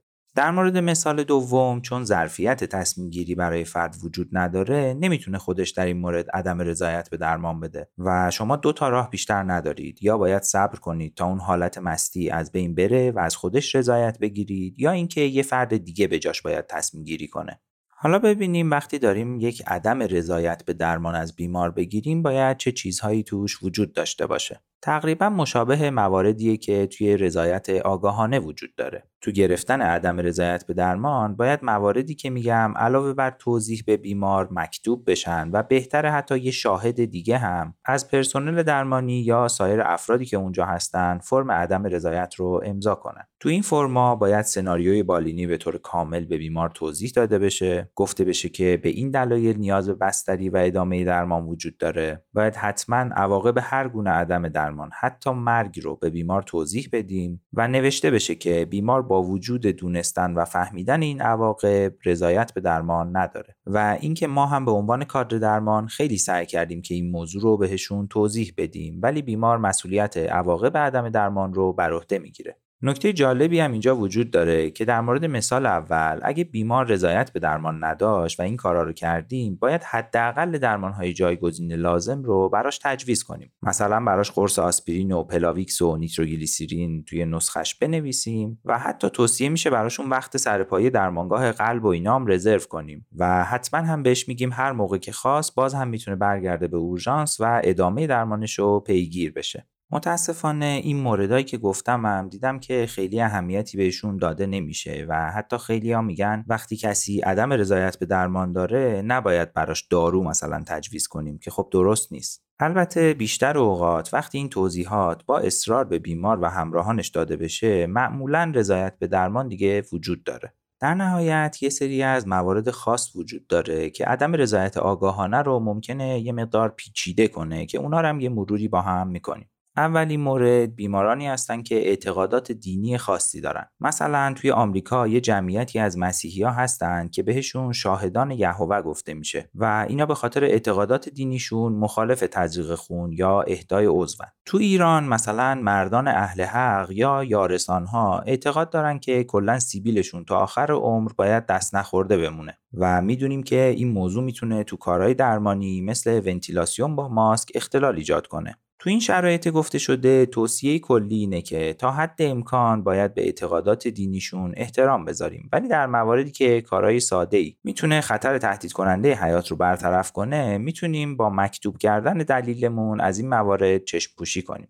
مورد دیگه بیمارایی هستند که در اصطلاح intoxicated محسوب میشن. یعنی از ماده مثل مخدر یا الکل استفاده کردن و ظرفیت ذهنی لازم برای تصمیم گیری درمانی ندارن. این موارد وقتی پیچیده تر میشه که بدونیم افرادی هستند که به شکل مزمن از این مواد استفاده می‌کنن و تو زندگی روزمرهشون هم های مختلفی می‌گیرن و الزاما سطح خونی خاصی هم برای اینکه مشخص کنیم که فرد تحت تاثیر یه ماده ظرفیت تصمیم گیریش از بین رفته عملا وجود نداره. تو این موارد گفتیم که بهتر اگر اقدام اورژانسی لازم نیست صبر کنیم تا اثرات ماده مصرف شده از بین بره و بعد در مورد تصمیم گیری به ادامه درمان باشون صحبت کنیم و این نبود ظرفیت تصمیم گیری رو هم با تستایی مثل MMSی که قبلا گفتیم تو پروندهمون ثبت کنیم مورد خاص خیلی مهم دیگمون بیمارایی هستن که تو بازداشت پلیس یا سیستم قضایی و برای بررسی مشکلات پزشکی به بیمارستان ها ارجا داده میشن. خیلی مهمه که توی این موارد بدونیم حتی این بیماران هم بر اساس اصل اتونومی حق دخالت درمانی در بدن خودشون براشون محفوظه و به هیچ عنوان نمیشه به زور اقدام تشخیصی یا درمانی خاصی در این موارد انجام داد. تنها استثنا تو این شرایط وقتیه که دستوری از طرف یک قاضی برای انجام یک کار پزشکی و فقط برای حفظ مستندات پرونده فرد وجود داره. مثلا اگر یه نفر با بلیدن تعداد زیادی پک مواد مخدر قصد قاچاق اونها رو داشته، قاضی می‌تونه برای حفظ مستندات درخواست آندوسکوپی و خروج این مواد رو بده و تو این شرایط این کار رو میشه بدون رضایت فرد هم انجام داد.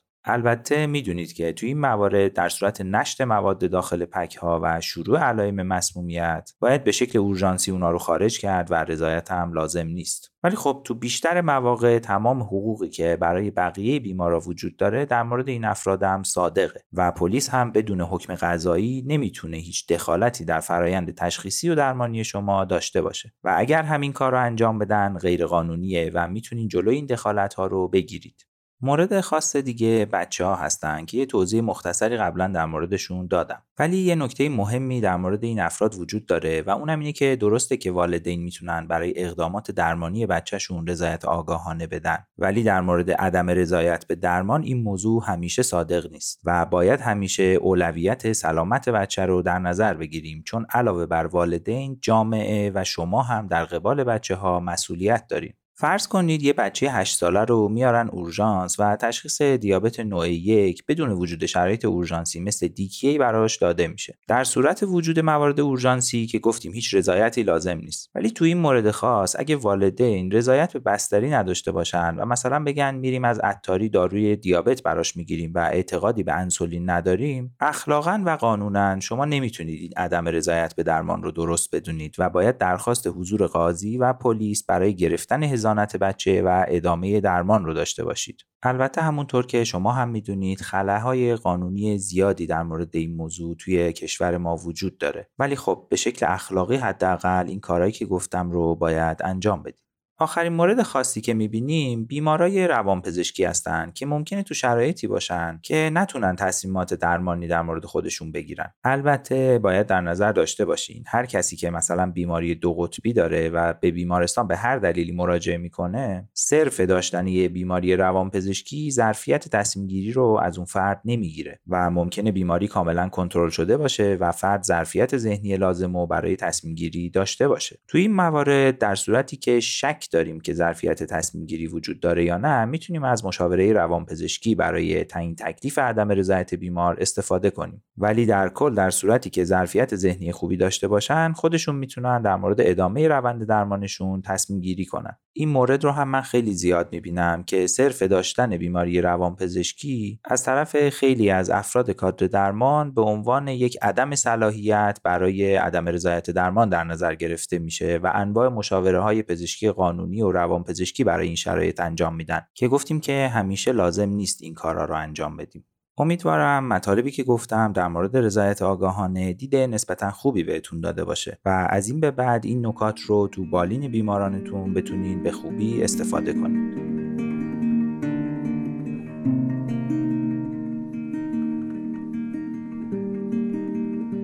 سلام. این بار و در آخرین بخش از مدیریت ترمیم زخم به سراغ آماده سازی زخم جهت explore و ترمیم میریم. نکته حائز اهمیتی که در ابتدا باید به اون اشاره بکنیم اینه که باید از shave کردن موهای بدن در ناحیه‌ای که نیاز به ترمیم laceration داره جلوگیری بکنیم چرا که ریسک عفونت رو بالا می‌بره. و در صورتی که زخم در محل رویش مو وجود داره باید با استفاده از کلیپس های مو رو از میدان ترمیم دور بکنیم و در صورتی که همچنان تداخل با میدان ترمیم وجود داره بهتره که از ژل های محلول در آب جهت فیکس کردن موهای اون ناحیه استفاده بکنیم نکته دیگه ای که باید بهش توجه بکنیم اینه که باید از shave کردن ابرو جلوگیری بکنیم چرا که در حین ترمیم زخم یک نشانگر مهم حاشیه زخم رو از دست میدیم و از طرف دیگه با توجه به اینکه یک نارضایتی زیبایی رو برای بیمار ایجاد می‌کنه باید از اون بپرهیزیم. در ادامه باید به ضد عفونی اطراف محل زخم با بتادین 10 درصد و یا کلورهگزین بپردازیم. اما باید در نظر داشته باشیم که از ورود محلول ضد عفونی کننده به قسمت داخلی زخم جلوگیری بکنیم. بعد از شستشوی دست و پوشیدن دستکش استریل و یا غیر استریل به سراغ ترمیم زخم میریم. نکته ای که اینجا باید بهش اشاره بکنیم بر اساس شواهد علمی موجود استفاده از دستکش استریل الزامی نیست و استفاده از اون میزان عفونت رو کاهش نمیده و تنها مزیتی که استفاده از دستکش استریل رو می‌تونه برای ما بهتر در نظر بگیره اینه که به طور مناسب تری در دست فیت میشه و برای همین کنترل وسایل و بخیه زدن بهتر صورت می‌گیره. در ادامه توصیه شده در صورتی که فردی که مسئول ترمیم زخم بیماره براش احتمال عفونت upper respiratory tract infection مطرح هست از ماسک استفاده بکنه و با توجه به اینکه حتی امکان آلودگی زخم بیمار با بزاق و droplet های تنفسی فرد ترمیم کننده حتی از حاشیه ماسک هم وجود داره توصیه شده که حتی در هنگام ترمیم زخم حد امکان صحبت نکنه. همینطور در ادامه توصیه شده که محلی که نیاز به ترمیم زخم داره توسط شانهایی که دارای یک سطح مقطع منفذدار در قسمت میانی خودش هست و یا فولد درپ های متعدد در حاشیه زخم استفاده بشه و حتی در صورت وجود زخم در قسمت انتهایی انگشتان دست می‌تونیم از بیمار بخوایم که یک دستکش استریل رو بعد از شستشوی دستش به دست بکنه و با باز کردن قسمت انتهایی دارای زخم علاوه بر اینکه ما یک field استریل رو برای بیمار ایجاد می‌کنیم با توجه به تورنیکه کردن اون محل یک field بدون خونریزی رو برای بیمار ایجاد می‌کنیم. بعد از مهیا شدن همه مواردی که در خصوصش صحبت شد هر زخم در طول و عمق باید از نظر وجود جسم خارجی و یا وجود آسیب بافتهای زیرینی که احتمالا نیاز به ترمیم دارن باید بررسی بشه. نکته قابل توجه در اینجا اینه که از explore زخم با انگشت بپرهیزید. چرا که وجود جسم خارجی ریز و برنده در بستر زخم می‌تونه احتمال ایجاد بریدگی و عفونتهایی با منشأ خونی رو در فرد ترمیم کننده زخم ایجاد بکنه. پس نهایتا استفاده از نور کافی و field بدون خونریزی و explore زخم با probe های فلزی و استفاده از رادیوگرافی راه های safe جهت explore زخم هستند. گاهی هم در کنار همه این موارد نیاز به extend کردن زخم توسط فرد ترمیم کننده جهت ایجاد میدان بینایی مناسب تری جهت explore زخم وجود داره. در ادامه به سراغ دبریدمان زخم میریم. دبریدمان اجسام خارجی و بافتهای غیر زنده در کنترل آلودگی زخم نقش بسزایی دارند و یکی از موثرترین روش های دبریدمان excision ه چرا که یک زخم traumatic آلوده رو به یک زخم تمیز تبدیل می‌کنه. اما یک excision complete برای بیشتر زخم ها غیر قابل انجامه و ما نیاز به یک دبریدمان selective داریم. و از طرف دیگه افتراق بافت غیر زنده از زنده هم یک چالش بزرگه. به ویژه که بعد از 24 ساعت از ایجاد اون زخم حاشیه شارپی به وجود میاد که بافت زنده و غیر زنده رو از همدیگه قابل افتراق می‌کنه. اما قبل از اون تنها یک تغییر رنگ و تمایل رنگ به سمت آبی رو ما می‌تونیم در بافت ببینیم. در اینجا به سراغ کنترل خونریزی میریم و همونطوری که همگی می‌دونیم اینه که هموستاز یک مرحله مهم در مدیریت زخمه و تداوم خونریزی موجب از دست رفتن دید در میدان ترمیم میشه و حتی اگه قبل از دبرید کردن این موزل وجود نداشته باشه حتما بعد از دبریدمان محل با این چالش مواجه خواهیم شد. چند روش جهت رسیدن به هموستاز وجود داره. یکی اینکه فشار مستقیم بر روی محل داده بشه و از پانسمان های فشاری استفاده بشه و مورد دیگه اینکه بیایم و از تویست کردن انتهای عروق کوچک خونریزی دهنده با هموستات و سوچور و کلام کردن در صورت مشاهده مستقیم استفاده ببریم. البته بیان میشه که در خونریزی عروق زیر دو میلیمتر الکتروکوتر و در خونریزی عروق بالای دو میلیمتر لیگیشن بسیار کمک کننده است. گاهی اوقات استفاده از اپینفرین موضعی یک درصد هزار توسط یک اسفنج مرتوب در موضع خونریزی عروق کوچک رو از نظر خونریزی به خوبی کنترل می‌کنه. در صورتی که خونریزی علیرغم تمام اقداماتی که پیشتر گفته شد به صورت ریفرکتوری وجود داشته باشه به سراغ استفاده از تورنیکه در پروکسیمال زخم میریم. اگرچه استفاده از تورنیکه می‌تونه باعث آسیب عروق و اعصاب و ایجاد ایسکمی در محل بشه اما با استفاده از تورنیکه به صورت صحیح و با استفاده و به کارگیری درست اون می‌تونیم این عوارض رو تا حد امکان کاهش بدیم. یکی از کارهایی که میشه کرد اینه که از فشار حداکثری تورنیکه استفاده نکنیم و زمان استفاده از تورنیکه رو تا اونجایی که میشه کوتاه بکنیم. از نشانه هایی که به ما گوشزد می‌کنه که هرچه سریعتر باید تورنیکه رو باز بکنیم ایجاد درد در دیستال به تورنیکه برای بیماره که در این صورت باید تورنیکه هرچه سریعتر باز بشه و این حالت معمولا طی 10 تا 20 دقیقه بعد از بسته شدن تورنیکه در اندام برای بیمار اتفاق میفته قبل از بستن تورنیکه بهتره که اندام بالا گرفته بشه تا اوزینگ وریدی کاهش پیدا بکنه و از طرف دیگه از wrap کردن یک بانداژ الاستیک در اطراف زخم باید کمک بگیریم. بعد از اینکه این دو کار رو انجام دادیم باید با یک cuff ی که با عرضی بیش از 20 درصد از قطر اندام داره و با فشار 250 تا 300 میلیمتر جیوه و یا 70 میلیمتر جیوه بالای فشار سیستولیک بیمار تورنیکه رو برای بیمار تعبیه بکنیم. و بعد از اینکه این اتفاق افتاد باید بانداژ رو برای بیمار باز بکنیم و سپس اندام بیمار رو پایین بیاریم. با توجه به عوارضی که استفاده از تورنیکه داره استفاده از اون برای اندام در اورژانس حداکثر دو ساعت و برای انگشتان حدود 35 تا 45 دقیقه در نظر گرفته شده و در خصوص انگشتان باید این نکته رو مجدد یادآوری بکنیم که استفاده از یک دستکش استریل و سپس باز کردن قسمت انتهایی اون علاوه بر اینکه یک field استریل رو در اختیار ما قرار میده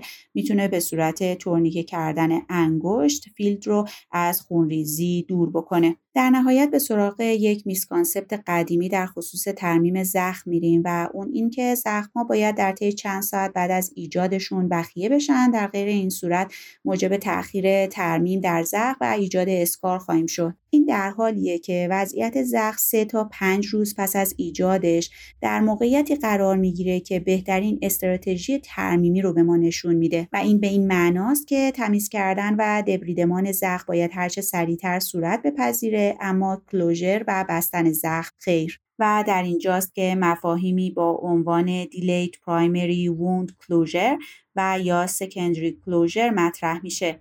اما با تمام این اصاف این مفاهیم در بین پزشکان مقبول نیست و اون رو موجب عفونت بیشتر در محل زخم و ایجاد اسکار و تاخیر ترمیم می‌دونن.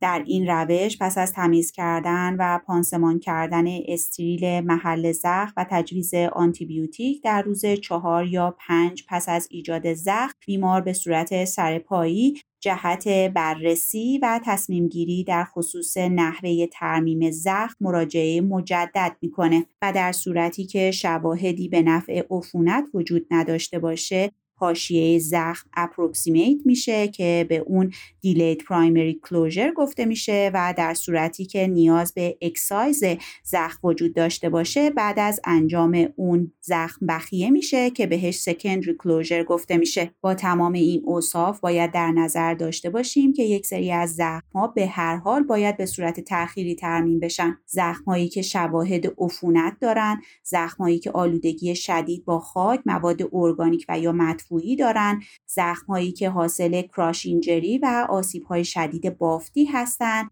و زخم هایی که ناشی از گزش انسان و حیوانند امیدوارم که مرور کلیات مدیریت زخم در طی این چند اپیزود برای شما کمک کننده بوده باشه.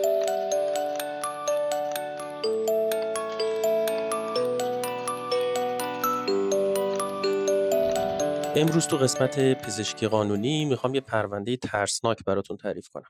ترسناک از این نظر که بعضی وقتا اطلاعات نچندان عمیق ما از یک بحث تخصصی و فوق تخصصی چقدر می‌تونه مشکل ساز بشه و همچنین از این نظر که چقدر مسائل و بیماران در پزشکی از نظر approach تشخیصی و درمانی حتی تاکید می‌کنم حتی بین expert ترین آدما شامل متخصصین و فوق تخصص ها می‌تونه مورد اختلاف نظر باشه بعید می‌دونم تو هیچ علم دیگه این حالت وجود داشته باشه. یعنی مسائلی توی اون علم وجود داشته باشه که مستقیم با سلامت جان انسان ها در ارتباط هست و اینقدر مسائلش پیچیده است که حتی بین expert ترین افراد هم اختلاف نظر هست. البته دکتر حافظی من به نظرم یه قسمتی هم تو علم وجود داره که به همین اندازه توش اختلاف نظر هست و اونم فلسفه است. ولی خب یه تفاوتی با پزشکی داره این که با جون آدما سر و کار ندارن. البته درست میگی شاید تو علمای دیگه هم این شرایط باشه. حالا من گفتم اینو به عنوان مقدمه بگم که اهمیت موضوع رو نشون بدم. من و آیدین توی ضبط ها معمولا قبل ضبط موضوعات کلی رو با همدیگه مرور می‌کنیم ولی سعی می‌کنیم جزئیات رو با همدیگه صحبت نکنیم تا جای مانور دادن توی صحبت کردن وجود داشته باشه و در واقع فی البداهه صحبت بکنیم. ولی در مورد این پرونده خاص من از آیدین خواهش کردم اجازه بده کامل نسبت به این بیمار blind باشه و قبلش اصلا هیچ هماهنگی با همدیگه انجام ندادیم. و من ازش خواستم ببینه در ارتباط با این کیس خاص و چالش مربوط به اون چه کاری انجام می‌داد و چه تصمیمی می‌گرفت. آیدین با این مسئله مشکلی نداری؟ اولا که دکتر حافظی من ممنونم که اجازه دادید که قسمت پزشکی قانونی رو با هم دیگه ضبط کنیم. و واقعیتش اینه که در مورد پزشکی قانونی اتفاقا من همیشه دوست داشتم که بتونم به عنوان یک ناظر سوم بیطرف نظر خودم بدم و فکر کنم که تنها فرصتی هم که برام وجود داره همچین شرایطی که الان داریم مهیا می‌کنیم و نه تنها مشکلی ندارم بلکه خیلی هم خوشحال میشم. خب بسیارم عالی. داریم در مورد پرونده ای صحبت می‌کنیم که چهار متخصص اورژانس هفت نورولوژیست هفت neurosurgeon سه متخصص عفونی دو متخصص ENT در موردش اظهار نظر کردن و بعد تونستن به نتیجه نهایی برسن.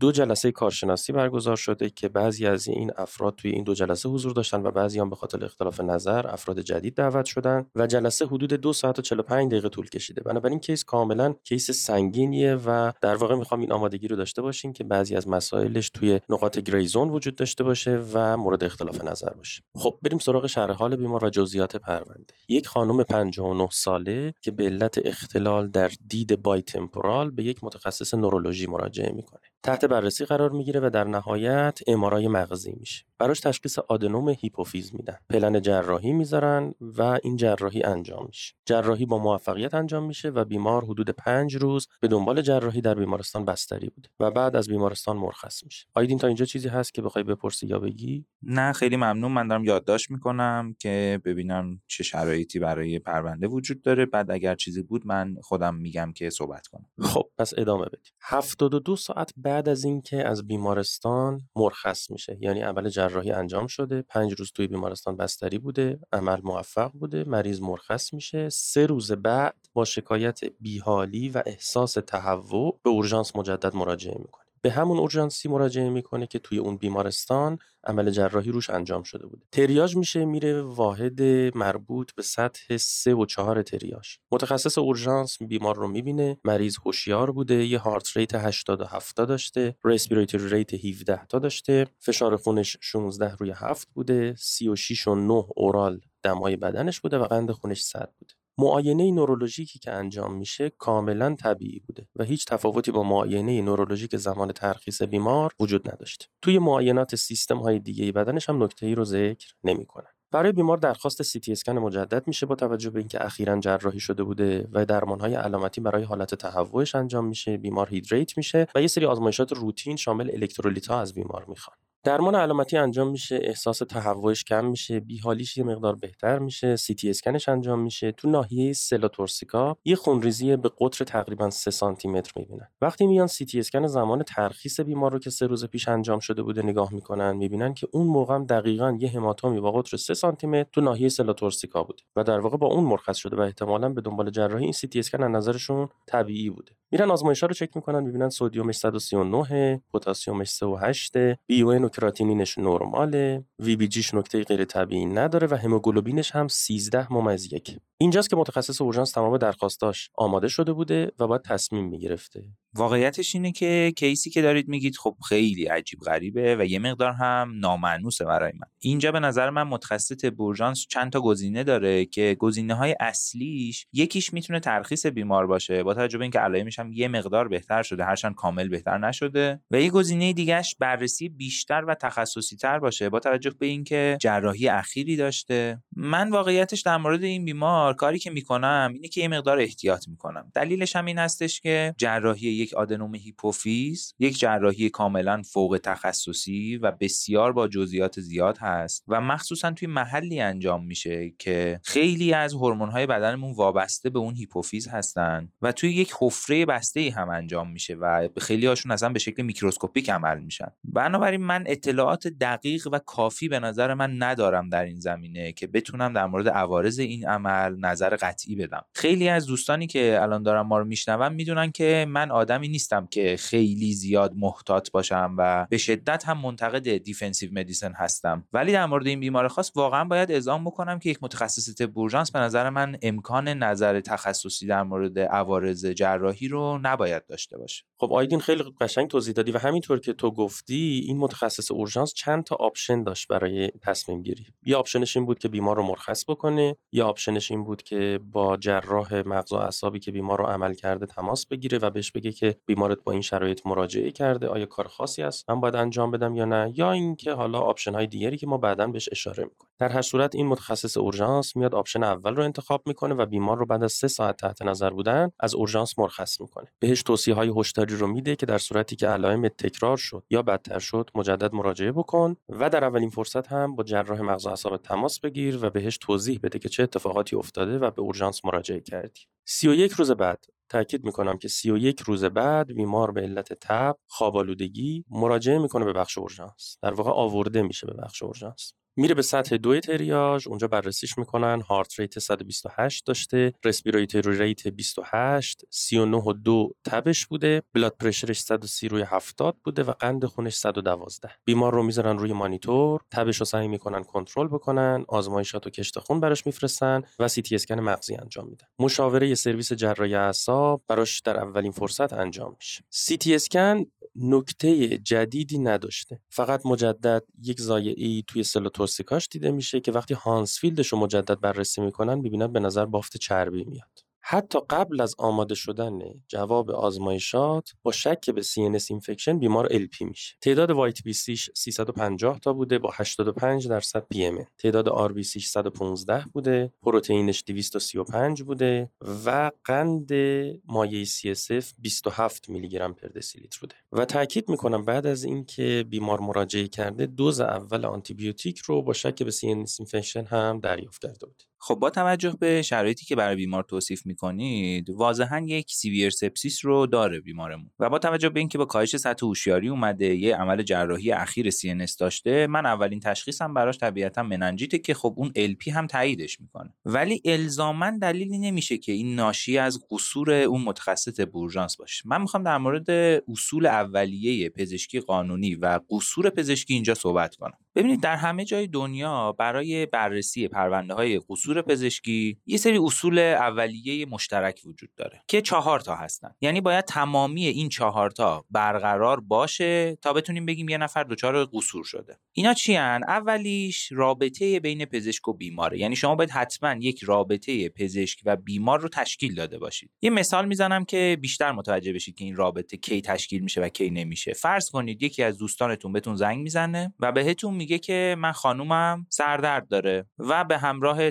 تهوع هم هست. بعد شما بهش میگین که می‌تونه تو این فاصله مسکن بخوره تا وقتی که بره یه پزشکی از نزدیک معاینش کنه. اینجا آیا رابطه پزشک و بیمار برقرار شده یا نه؟ ببینید شما اینجا بیمار رو معاینه نکردید. بهش توصیه کردید که بره پیش پزشکی و تا اون زمان می‌تونه مسکن استفاده کنه. مشکلی نداره. اینجا رابطه پزشک و بیمار برقرار نشده. ولی تو case ی که دکتر حافظی شما دارید میگید طبیعتا مشخصه. رابطه پزشک و بیمار برقرار شده. اومده پرونده تشکیل داده بررسی شده معاینه شده و بعد ترخیص شده. دومین اصلی که باید وجود داشته باشه تا ما بگیم قصور پزشکی وجود داره اینه که standard of care رایت نشده باشه. standard care واقعیتش تعاریف خیلی وسیعی داره و هنوز هم روش debate خیلی زیادی هست. ولی به طور کلی میگه که به صورت اجماع تمام متخصصین یک رشته یا بیشتر متخصصین یک رشته اگر نظرشون بر یک موردی باشه که یک بیمار روتین رو چه شکلی می‌بینن اون میشه standard of care. به طور مثال در مورد این بیمار شما نمی‌تونید به خاطر اینکه احتمال عفونت CNS بعد از عمل جراحی وجود داره بیمار رو تا مثلا یک ماه بستری نگه دارید تو بیمارستان هیچکس در هیچ جای دنیا این کار کارو نمی‌کنه. بنابراین در مورد کاری که پزشک اینجا کرده درسته که من گفتم خودم بیمار رو مرخص نمی‌کردم و یک مشاوره ای می‌گرفتم. ولی به نظر نمی‌رسه که خیلی standard of care هم به هم ریخته باشه. پس بنابراین اینجا هم به نظر نمی‌رسه که مشکلی وجود داشته باشه. اصل چهارم اول میگم بعد به اصل سوم می‌رسم چون اصل چهارم قطعا اینجا مشکل دار هست. ببینید تو اصل چهارم میگیم که هر کاری که یک فردی یک پزشکی انجام داده و یا نداده تنها در صورتی می‌تونه منجر به قصور پزشکی بشه که اون عملش باعث ایجاد یک آرزه شده باشه باعث ایجاد یک هارم شده باشه در اصطلاح. که خب اینجا بیمار دچار مننجیت شده نمی‌تونیم بگیم هارم وجود نداره. ولی مهمترین چیزی که در مورد این کیس وجود داره به نظر من اصل سومه. اصل سوم بهش میگیم کازالیتی یعنی شما باید یک رابطه علیت و معلولیت بین اون اتفاقی که برای بیمار اتفاق افتاده داشته باشید و همینطور بین اون کاری که پزشک انجام داده یا نداده. با توجه به اینکه اینجا بیمار رو دیده معاینه کرده آزمایشاتش همه خوب بوده حال بیمار خیلی بد نبوده وضعیت اورژانسی نداشته و بهش توصیه کرده که حتما در اولین فرصت بره پیش متخصص جراح مغز و اعصاب خودش و همینطور علائم هشدار رو هم بهش توضیح داده. بعد از 31 روز وقتی این اتفاق افتاده به نظر من این قسمت مخدوشه. یعنی شما نمی‌تونید قطعا بگید که دلیل اینکه بیمار دچار CNS اینفکشن شده مرخص شدن توسط متخصص طب اورژانس بوده. در اصطلاح هیچ رابطه علیت و معلولیتی بین این دو عمل وجود نداره. بنابراین به نظر من اینجا اصل causality مخدوشه و نمیشه بر اساس اطلاعاتی که تا حالا به دست آوردیم از این پرونده متخصص طب رو محکوم کرد. به نظر نمی‌رسه که تا حالا قصوری متوجه ایشون باشه. خب توضیحات آیدین در ارتباط با روند بررسی قصور خیلی کامل بود. خیلی عالی بود. من ازتون می‌خوام که این قسمت رو چند بار گوش بدیم و اما برمیگردیم به ادامه سیر بالینی case مون. 48 ساعت بعد CT بیمار تکرار میشه. توی این فاصله روی آنتی بیوتیک وسیع الطیف بوده و توی ICU بستری شده بوده. نکته جدیدی که به CT scan ش اضافه میشه pneumocephalus وسیع بوده. ضمن ادامه درمان آنتیبیوتیکی با توجه به اینکه اون موقع فکر می‌کردن که leak از محل جراحی وجود داشته باشه بیمار مجدد تحت عمل جراحی قرار می‌گیره. CNS infection جراحی سنگین مجدد عوارض حضور و بستری طولانی مدت در بخش ICU در نهایت متاسفانه بیمار رو از پادر میاره و پنج روز بعد توی ICU فوت می‌کنه. صحبت های آیدین رو شنیدیم. بر اساس همون چیزی که آیدین گفت من مطمئن بودم که متخصص اورژانس توی اون جلسه تبرئه میشه و بحث خیلی کوتاه خواهد بود. چون عارضه با یه فاصله زمانی خیلی طولانی 31 روز اتفاق افتاده بود. ولی اشتباه می‌کردم.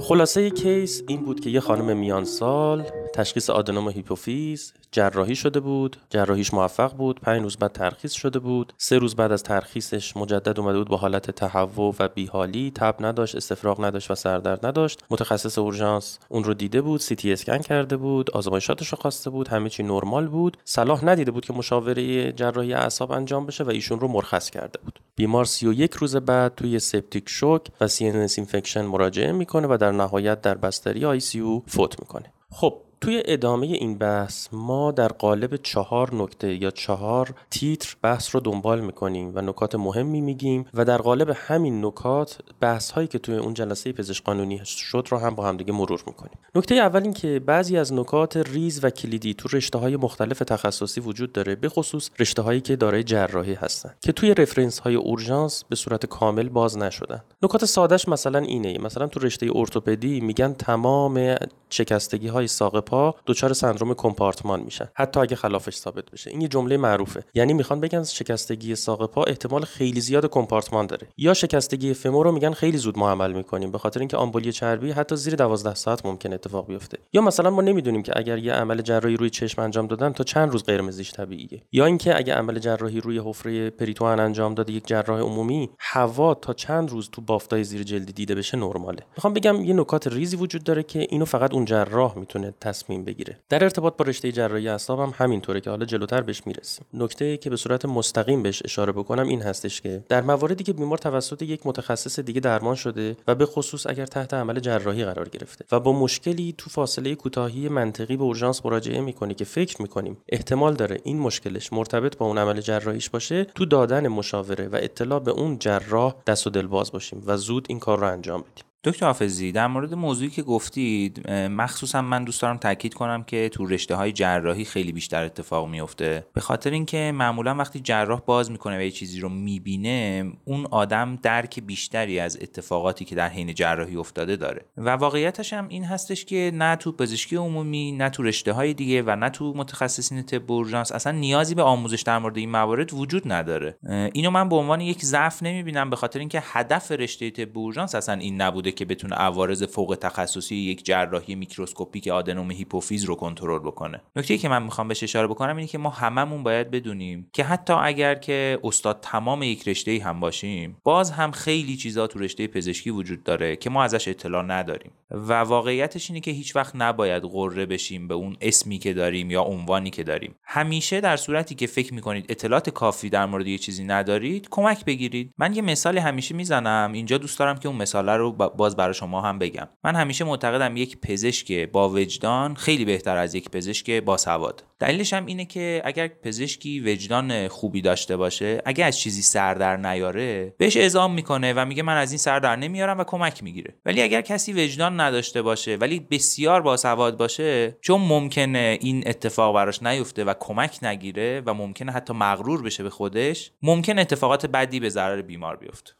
اون روز تو جلسه کمیسیون توضیحات خیلی جالبی داده شد که من اولین بار بود میشنیدم و باهاش آشنایی نداشتم و بعد رفتم توی reference های مختلف و مقالات نگاه کردم و دیدم تا حدود زیادی درست هستن. و اونم این بود که بعد از عمل جراحی آدنوم هیپوفیز احتمال CSF leak از محل عمل جراحی خیلی زیاده و بیمار اگر بعد از عمل جراحی حتی اگر با شکایت غیر اختصاصی به اورژانس مراجعه می‌کنه باید شک بالایی به CSF infection ثانویه به CSF leak داشته باشیم و threshold مون برای انجام LP باید خیلی پایین باشه و برخی از کارشناسا توی اون جلسه نظرشون این بود که حتی در دفعه اولی که بیمار مراجعه کرده بوده شروع یک CNS infection بوده و در واقع post operation infection این پیدا کرده بوده یا post operation meningitis به خاطر همین اگر اون موقع مریض LP می‌شد شاید تشخیص داده می‌شد و این عوارض ایجاد نمی‌شد. دکتر حافظی چیزی که دارید میگید خب برای منم واقعیتش یه مقدار جدیده و اینکه در مورد CSF leak توی جراحی های آدنوم باید خیلی محتاط تر باشیم خب منم از این یاد گرفتم. ولی با توجه به اینکه میگید خیلی از کارشناسا همچین عقیده ای داشتن و احتمالا اونها هم افرادی بودن که جراحی های مشابه زیاد انجام دادن به نظر می‌رسه اینجا standard of care نبوده. یعنی افراد دیگه ای هم بودن که مخالف LP کردن بیمار تو مراجعه اولیش بودن. نمی‌تونیم قطعا بگیم که of care همیشه در همه جای دنیا به این شکل هست که این بیماران اگه سه روز بعد عمل بیان و آزمایشاتشون هیچ مشکلی نداشته باشه همه رو LP می‌کنیم. من یه مقدار با این مخالفت دارم. واقعیت اینه که توی اون جلسه اختلاف نظر در ارتباط با لزوم انجام LP تو بار اول مراجعه وجود داشت و در واقع بعضی از افراد expert این حرفو می‌زدن و هیچ جا شما به صورت مستقیم توی reference ها به این قضیه اشاره نشده چه بسا آیدین من وقتی که reference ها رو نگاه می‌کردم و اون الگوریتم رو حتما تو صفحه اینستاگراممون می‌ذارم و مقاله ای که من مطالعه کردم. دو تا شرط گذاشته بود برای post operation meningitis اگه بخوایم شک بکنیم. یکی وجود تب و دیگری هم focal neurologic deficit. طبیعتا این دوتا علامت بعد از یک جراحی توی CNS علامت های هشدار بزرگی هستند و فکر کنم اگر اون بیمارم تو مراجعه اولش داشت اون متخصص اورژانس حتما از اینا به راحتی گذر نمی‌کرد و احتمالا بیشتر بررسیشون می‌کرد. و این موضوع هم باز دوباره داره نشون میده که خارج از standard of care برای بیمار به نظر من انجام نشده. بسیار عالی. بریم سراغ این نکته سومی که من می‌خوام روش صحبت بکنم. و اونم این هستش که سعی کنیم در کنار بالا رفتن تجربهمون به مرور زمان سعی کنیم مطالعهمون رو خارج از حوزه reference های طب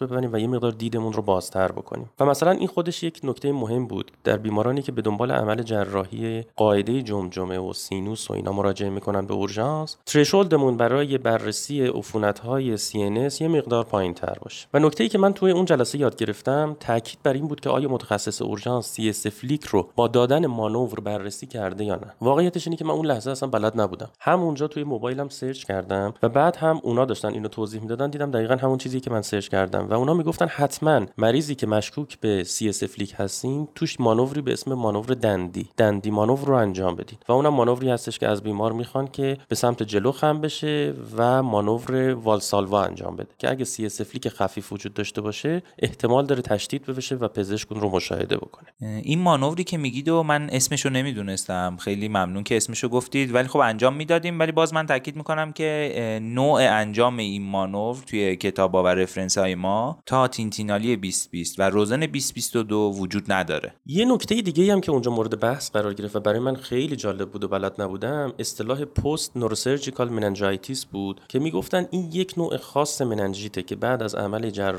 جراحی اعصاب اتفاق میفته و معمولا هم ثانویه به CSF leak هست. میکروارگانیسمی که توش دخیل هست معمولا Staph epidermidis هست که هین عمل جراحی یا از محلهای سینوس حالا انتقال پیدا کرده رفته داخل CNS و نوع مننژیت یک خصوصیت ویژه داره اونم سیر بطئی و موذیانه هست و خیلی بی سر و صدا پیشرفت می‌کنه و با یه فاصله زمانی طولانی تر بیمار بدحال میشه نسبت به مننژیت عادی. و خیلی وقتا اصلا اون علائم بالینی واضح مننژیت شامل سردرد، تهوع، استفراغ، درد گردن و در معاینه مننجیسموس رو شاید نداشته باشه. تو اپیزود قبلی دکتر حافظی من در مورد انواع تفکر توی پزشکی صحبت می‌کردم. یه مدل تفکر آگاهانه که خیلی سیر کندی هم داره رو مطرح کردم اونجا که در مورد این علائمی که شما دارید میگید اگر اینجوری فکر بکنیم یعنی آگاهانه فکر بکنیم احتمالا می‌فهمیم که چرا این اتفاق افتاده من خیلی دوست دارم که این نوع تفکر رو تو خودمون تقویت بکنیم مخصوصا تو کیس های پیچیده تو شرایطی که اطلاعات دقیقی ازشون نداریم. تو اپیزود قبلی گفتم که ما از این نوع تفکر برای حل مسائلی که تا حالا باشون مواجه نشدیم استفاده می‌کنیم. حالا که شما داشتین می‌گفتین که یه سری علائمش ممکنه دیده نشه من داشتم به این فکر می‌کردم چرا مثلا علائم meningismus کمتر تو این بیماران ممکنه دیده بشه؟ و خب وقتی یه ذره فکر کردم به این نتیجه رسیدم دلیلش همون CSF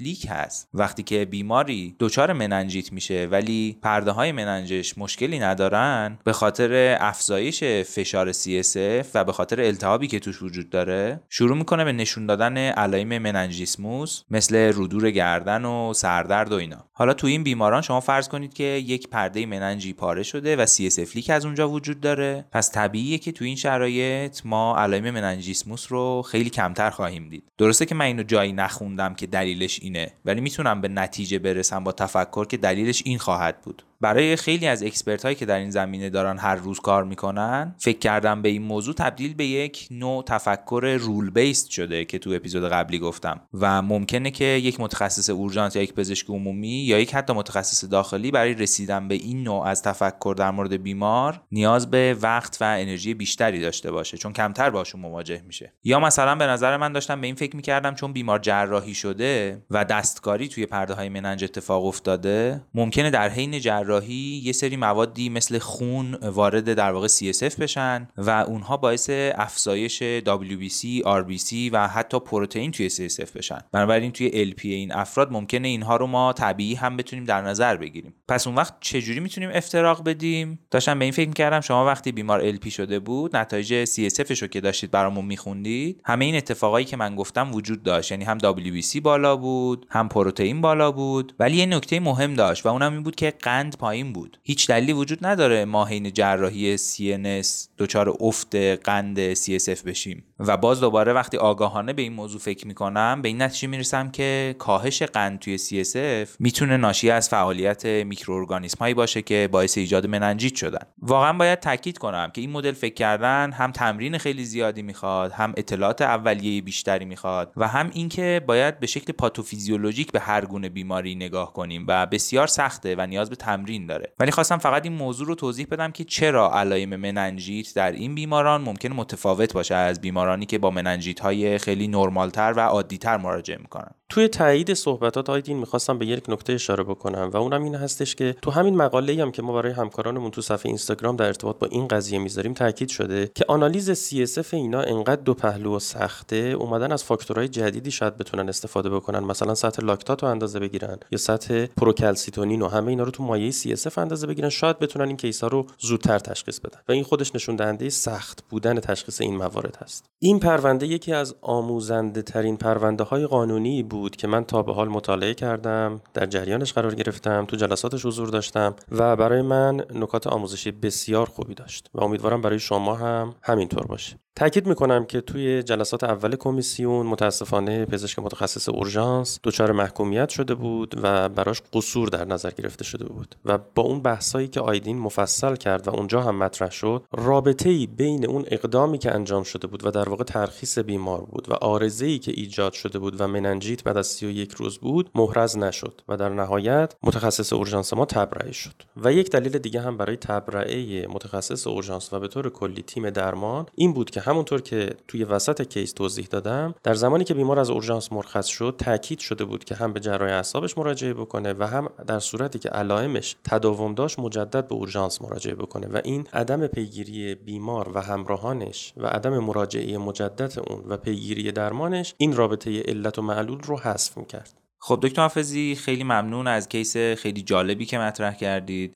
از شما خیلی ممنونم که منو به شکل کاملا blind در این ارائه دخیل کردید. اولش واقعیتش من خیلی استرس داشتم که نکنه یه حرف بیجایی بزنم یه چیزی چرت و پرتی بگم. و در واقع اون نکته آموزشی که می‌خواستیم از مطرح کردن این پرونده داشته باشیم رو منحرف کنم. ولی خب خوشبختانه مثل اینکه این اتفاق نیفتاد تا حالا. چیز دیگه ای که می‌خواستم بگم یک انتقادی بود به کمیسیون های پزشکی قانونی. واقعیتش اینه که من خیلی علاقه دارم به مطالعه پرونده های پزشکی قانونی و همونطور که توی این پرونده هم شما دیدی توی یک کمیسیون پزشک طب محکوم شده و توی یک کمیسیون دیگه تبرئه شده. این نشون میده که در بعضی از موارد و البته من تاکید می‌کنم در بعضی از موارد به نظر می‌رسه کمیسیون های پزشکی قانونی چارچوب مشخصی ندارن بر اساس اون چهار تا اصلی که من گفتم که بتونن قصور پزشک رو تشخیص بدن. بنابراین در بعضی اوقات ممکنه استفاده از نظرات expert ها باعث یه سری اختلافات بین کمیسیون های مختلف بشه که البته این موضوع طبیعیه ولی یه مشکل دیگه ای وجود داره و اونم اینه که متاسفانه توی سازوکار کمیسیون های پزشکی قانونی روشی برای اینکه بتونیم از یک رأی یا از یک رویه انتقاد بکنیم و اون رویه رو اصلاح بکنیم پیش بینی نشده. مثل بحث ارور توی سیستم های پیچیده که تو دو تا اپیزود قبلی صحبت کردیم کمیسیون های پزشکی قانونی هم یک سیستم بسیار پیچیده هستند. بنابراین به نظر من مهمترین انتقادی که بهشون وارده اینه که روشی برای انتقاد از خودشون و اصلاح رویه هاشون وجود نداره. یا حداقل من در موردش هیچ اطلاعی ندارم. بنابراین اینجا من خواهش می‌کنم از کسانی که مسئولین امر هستن اگر ما رو میشنون در مورد اصلاح رویه هایی که ممکنه بعضی اوقات اشتباه باشن توی کمیسیون های پزشکی به ما اطلاع رسانی بکنن و تا اونجایی که ممکنه ما هم حتما اعلام آمادگی می‌کنیم که در اصلاح این رویه ها کمک کنیم و اگر بتونیم شرایط رو بهتر کنیم. کیس و پرونده‌ای که مطرح شد به نظر من خیلی جالب بود و امیدوارم که از شنیدن این موضوع لذت برده باشید.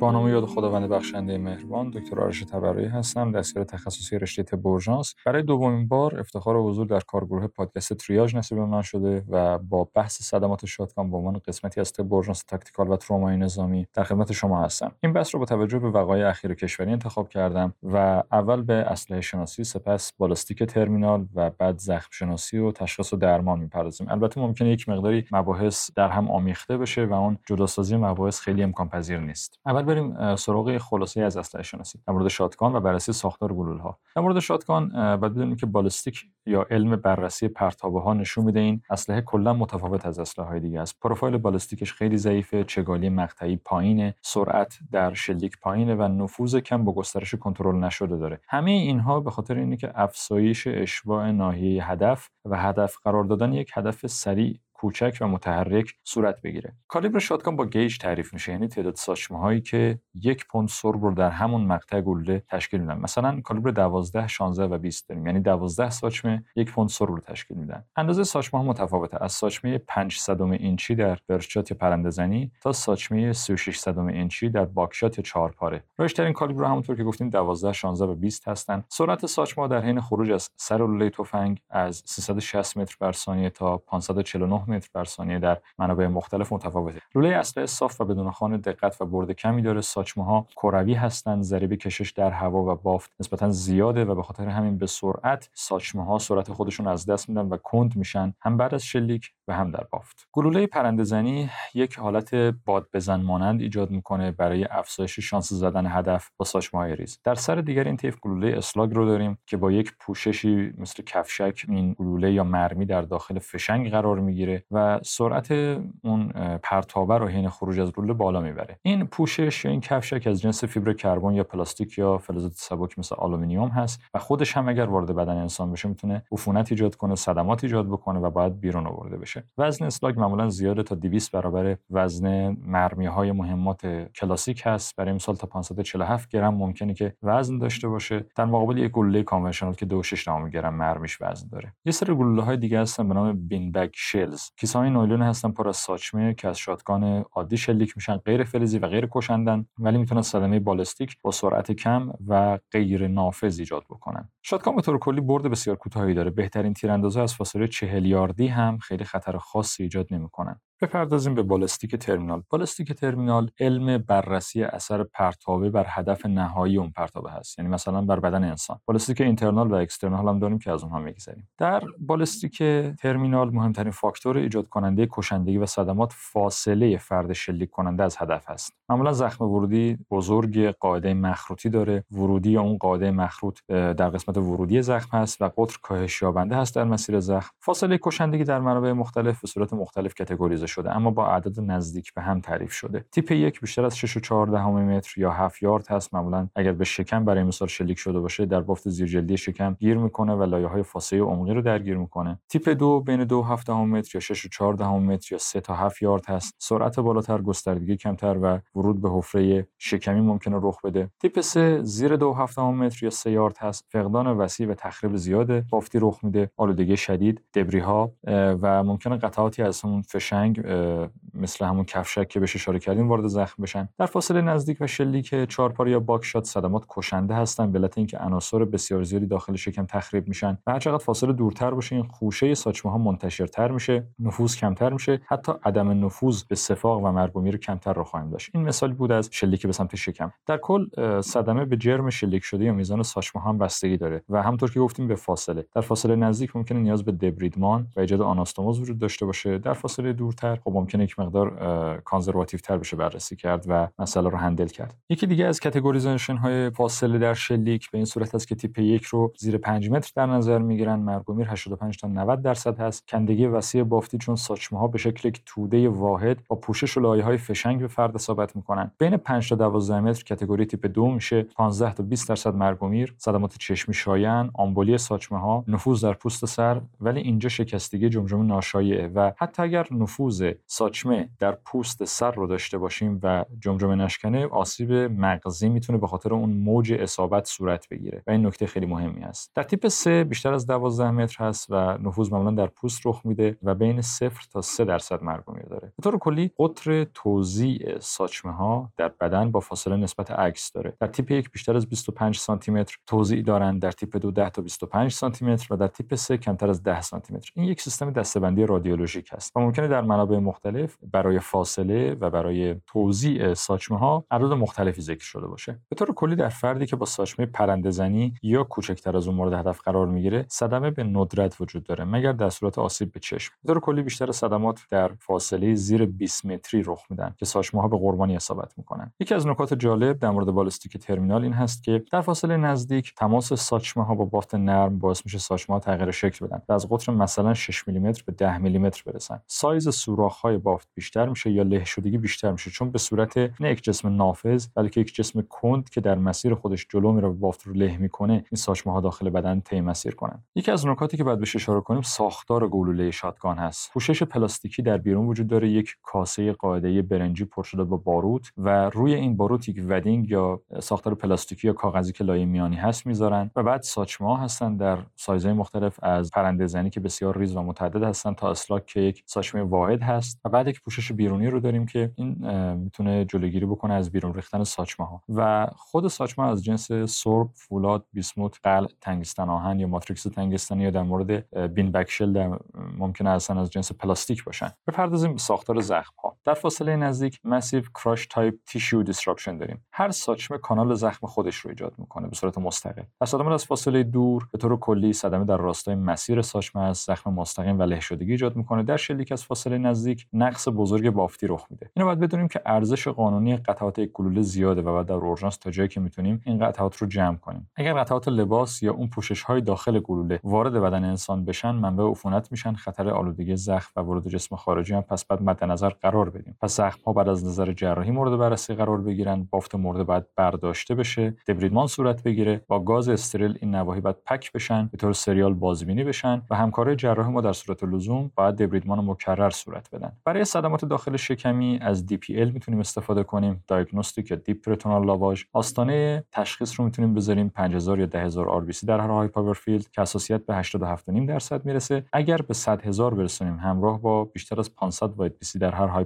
field و همراه با تشخیص مواد صفراوی و آمیلاز در اون نمونه که گرفتیم هیچ صدمه چشمگیری miss نمیشه در مورد تصویر برداری ها ما می‌تونیم از MRI برای ساچمه سربی استفاده بکنیم که بهتر از سی تی اسکن است و ایمن هست و با استفاده از ساچمه های خارج شدن از بدن انسان می‌تونیم به نوع اون ساچمه پی ببریم. یا مثلا در رادیوگرافی فولاد معمولا حالت گرد خودش رو حفظ می‌کنه ولی سرب چون deform میشه حالت کرویش از دست میده. در سی تی اسکن یک مشکلی که وجود داره توزیع توپ بیلیاردی رو داریم و artifact فلزی وسیعی که تصویر رو مخدوش می‌کنه. در مورد buckshot معمولا ساچمه به هم چسبیدن انتقال انرژی به صورت تجمعی رخ میده. در مورد slug معمولا زخم بزرگ خروجی رو داریم که ساچمه از قسمت دیگر بدن خارج شده. ساچمه های اگر کمانه کنن مثل یک باد بزن در موازات لایه های بافتی می‌تونن منتشر بشن. در افرادی که صدمه اولیه صورت دارن جستجوی ساچمه برای بررسی ورود اونها به سیستم گوارشی خیلی ضرورت داره. و اینجا باید یک عکس ساده شکمی بگیریم که کفایت می‌کنه همین تصویر برداری این ساچمه ها رو با اندوسکوپی باید در بیاریم تا گسترش سرب و مسمومیت دیررس ایجاد نشه و هر چقدر زودتر این ساچمه رو در بیاریم بهتره. در برخورد ساچمه به استخوان در فاصله نزدیک شکستگی باز تیپ 3 یا شاید نیاز به amputation وجود داشته باشه devitalization وسیع بافتی درگیری اعصاب و شریان ها و معمولا نیاز به دبریدمان در اتاق عمل هست. به طور کلی حضور ساچمه ها به تعداد زیاد مثلا 9 تا 10 تا ساچمه در گلوله buckshot تا 10 ها ساچمه در گلوله birdshot باعث پیچیده شدن بررسی زخم میشه. چون محل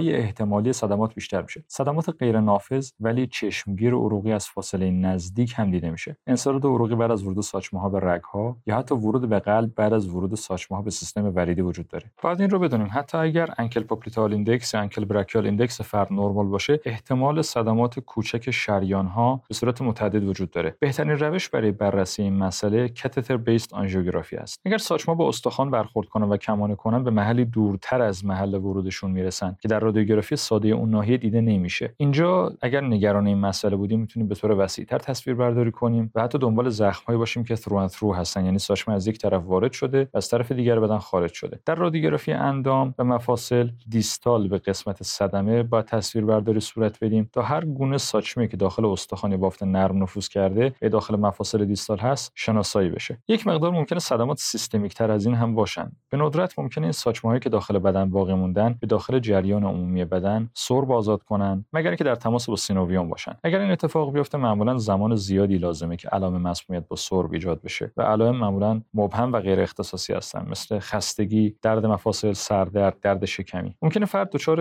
عفونت زخم بشه یا اینکه بر اساس اون زخمی که وجود داره ما مایل باشیم آنتی بیوتیک پروفیلاکتیک شروع کنیم. برای پروفیلاکسی از سفالوسپورین استفاده می‌کنیم مثلا سفازولین یک تا 3 گرم IV stat و با یا بدون آمینو گلیکوزید بر اساس اندیکاسیونش مثل جنتامایسین 2 میلی گرم در کیلوگرم IV stat حالا اگر فرد حساسیت داشت به سفالوسپورین از کلیندامایسین استفاده می‌کنیم 600 میلی گرم IV stat و دوزهای بعدی رو بر اساس اینکه مریض به چه وضعیتی در بیاد و حالا سپسیس کنه یا نکنه یا میشه گفت اقدامات جراحی می‌تونیم تنظیم کنیم. یکی از specific consideration ها انتوباسیون در مریض هایی هست که با shotgun مورد اصابت قرار گرفتن. اثبات نشده که بیماران با زخم shotgun در گردن بعد از انتوباسیون در معرض خطر بیشتری برای صدمات ستون نخاعی گزارش هم در مورد این مسئله وجود نداره. که فرد با یا بدون شواهد درگیری نخاعی بعد از انتوباسیون صدمش بیشتر شده. به طور کلی در گردن 5 تا 12 درصد مرگ وجود داره. در صدمات قفسه سینه از دست دادن بافت و شکستگی متعدد دنده ها با تاثیر بر تهویه و اکسیژن رسانی رخ میده. پس ممکنه نیاز به chest tube وجود داشته باشه. حتی در صدمات بزرگی که نقص بزرگ بافتی رخ داره باید فرد رو اینتوبه بکنیم تهویه مکانیکی انجام بدیم تا به definitive care برسه. در بررسی مسیر پرتابه هایی که به قفسه سینه اصابت می‌کنن عکس قفسه سینه مفیده. قطعات صدماتی که از مدیاستینوم میگذرن ممکنه ما رو در مورد صدمات قلبی نگران کنن. صدماتی که با صدمه قلبی همراهی دارن و در عکس قفسه سینه دیده میشن شکستگی جناق شکستگی دنده یک و دو و مدیاستن عریض شده هست. که در شکستگی دنده یک و دو همونطور که می‌دونیم احتمال صدمات عروقی زیاده و در مدیاستن عریض شده هم یافته غیر اختصاصی ممکنه حتی آورت صدمه دیده باشه. یکی از نکات مهم در مورد صدمات عروق گردن این هست که اگر حتی خود شریان سالم باشه ولی در تصویربرداری گاز دور شریان ببینیم هماتوم ببینیم fat stranding یا ساچمه ها در فاصله 5 میلیمتری باشن باید CT angiography انجام بشه. همونطور که گفتیم اگر شلیک به سر از فاصله دور صورت بگیره حتی ساچمه در پوست سر گیر کنن صدمه مغزی با موج شوک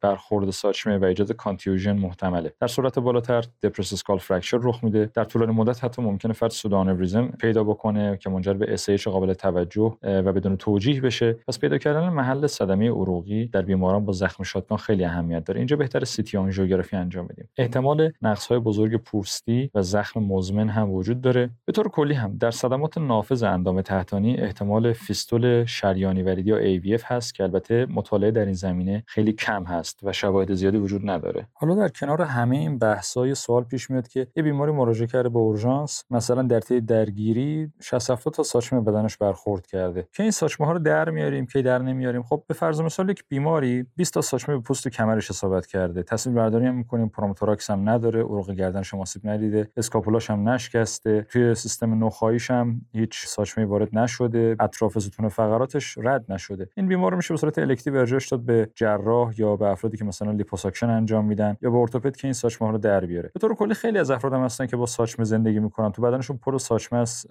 یا مثلا پر ترکشه و اینا بیشتر مورد توجه خودشون و اطرافیانشون هست که اصرار بر خارج کردن اونها دارن. ترکش تا موقعی که حرکت نکنه خطرناکی نداره و ساچمه مثل ترکش باید در نظر گرفته بشه. میزان خطر عفونت دیررسش در حد 2 درصد. embolization نادره. گفتیم همونطور که این ساچمه اگر وارد سیستم وریدی بشن به قلب می‌رسن یا اگر وارد سیستم شریانی بشن ممکنه embolization distal بدن. تو قطعات خرد شده بیشتره. اگر مثلا یک ساچمه برخورد کنه و دو سه تیکه بشه ممکنه که بیشتر embolization بده. خیلی از موارد اصرار برای در آوردن ترکش به خاطر باور روانی فرهنگی تا الزام جراحی. و اگر بخوایم اون فرد رو dissect ش بکنیم که این ساچمه ها رو در بیاریم آسیب بیشتر میشه. خیلی از این اعمال جراحی هم پرخطرن بیفایدن هزینه برن وسایل هدر میرن های جدید ایجاد میشن عارضه ایجاد میشه. ترکش هم شاید اصلا پیدا نشه اون ساچمه شاید اصلا پیدا نشه. ایندیکاسیون در آوردن زودرس این ساچمه چیه؟ اگه جراح در طی جراحی به ساچمه بخوره برای مثال فرد پنوماتوراکس کرده یا فرد رودش پاره شده و قفسه سینه رو باز می‌کنن توراکوتومی می‌کنن یا لاپاراتومی می‌کنن و فرد وقتی دارن اون مثلا ضایعه رو ترمیم می‌کنن ساچمه های داخل بدنش هم در میارن. ولی بافت سالم رو برای پیدا کردن ساچمه نباید برش داد. اگر این ساچمه یک ساختار مهم رو دچار سایش کنه. مثلا در مجاورت رگ بزرگ باشه. ساچمه تو فضای سینوویال باشه چون درد و ناتوانی ایجاد می‌کنه تخریب مفصل رو ایجاد می‌کنه. اگر سربی باشه که احتمال مسمومیت با سرب در این موارد کم هست. اگر نزدیک رگ باشه احتمالش بیشتره. ساچمه داخل لومن یک رگ مهم باشه. ساچمه داخل حفره قلب باشه. اگر ساچمه داخل طناب نخاعی باشه و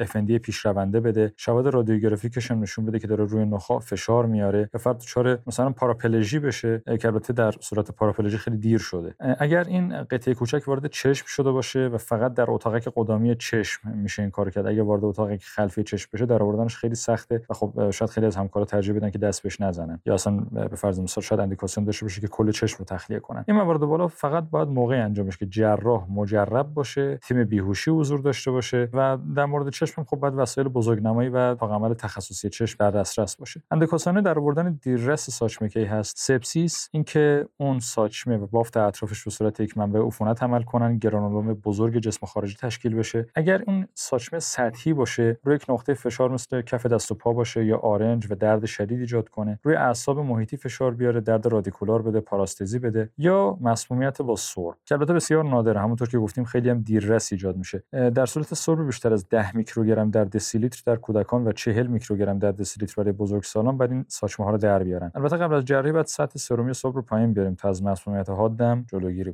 بکنه خب. این یک خلاصه بود از بحث shotgun و امیدوارم مورد توجهتون قرار گرفته باشه. عذر می‌خوام اگر یک مقدار سریع صحبت کردم چون مبحث خیلی گسترده هست. امیدوارم که در اپیزودهای بعدی با مباحث مفیدتر و با کیفیت بهتری از ارائه در خدمت شما باشم.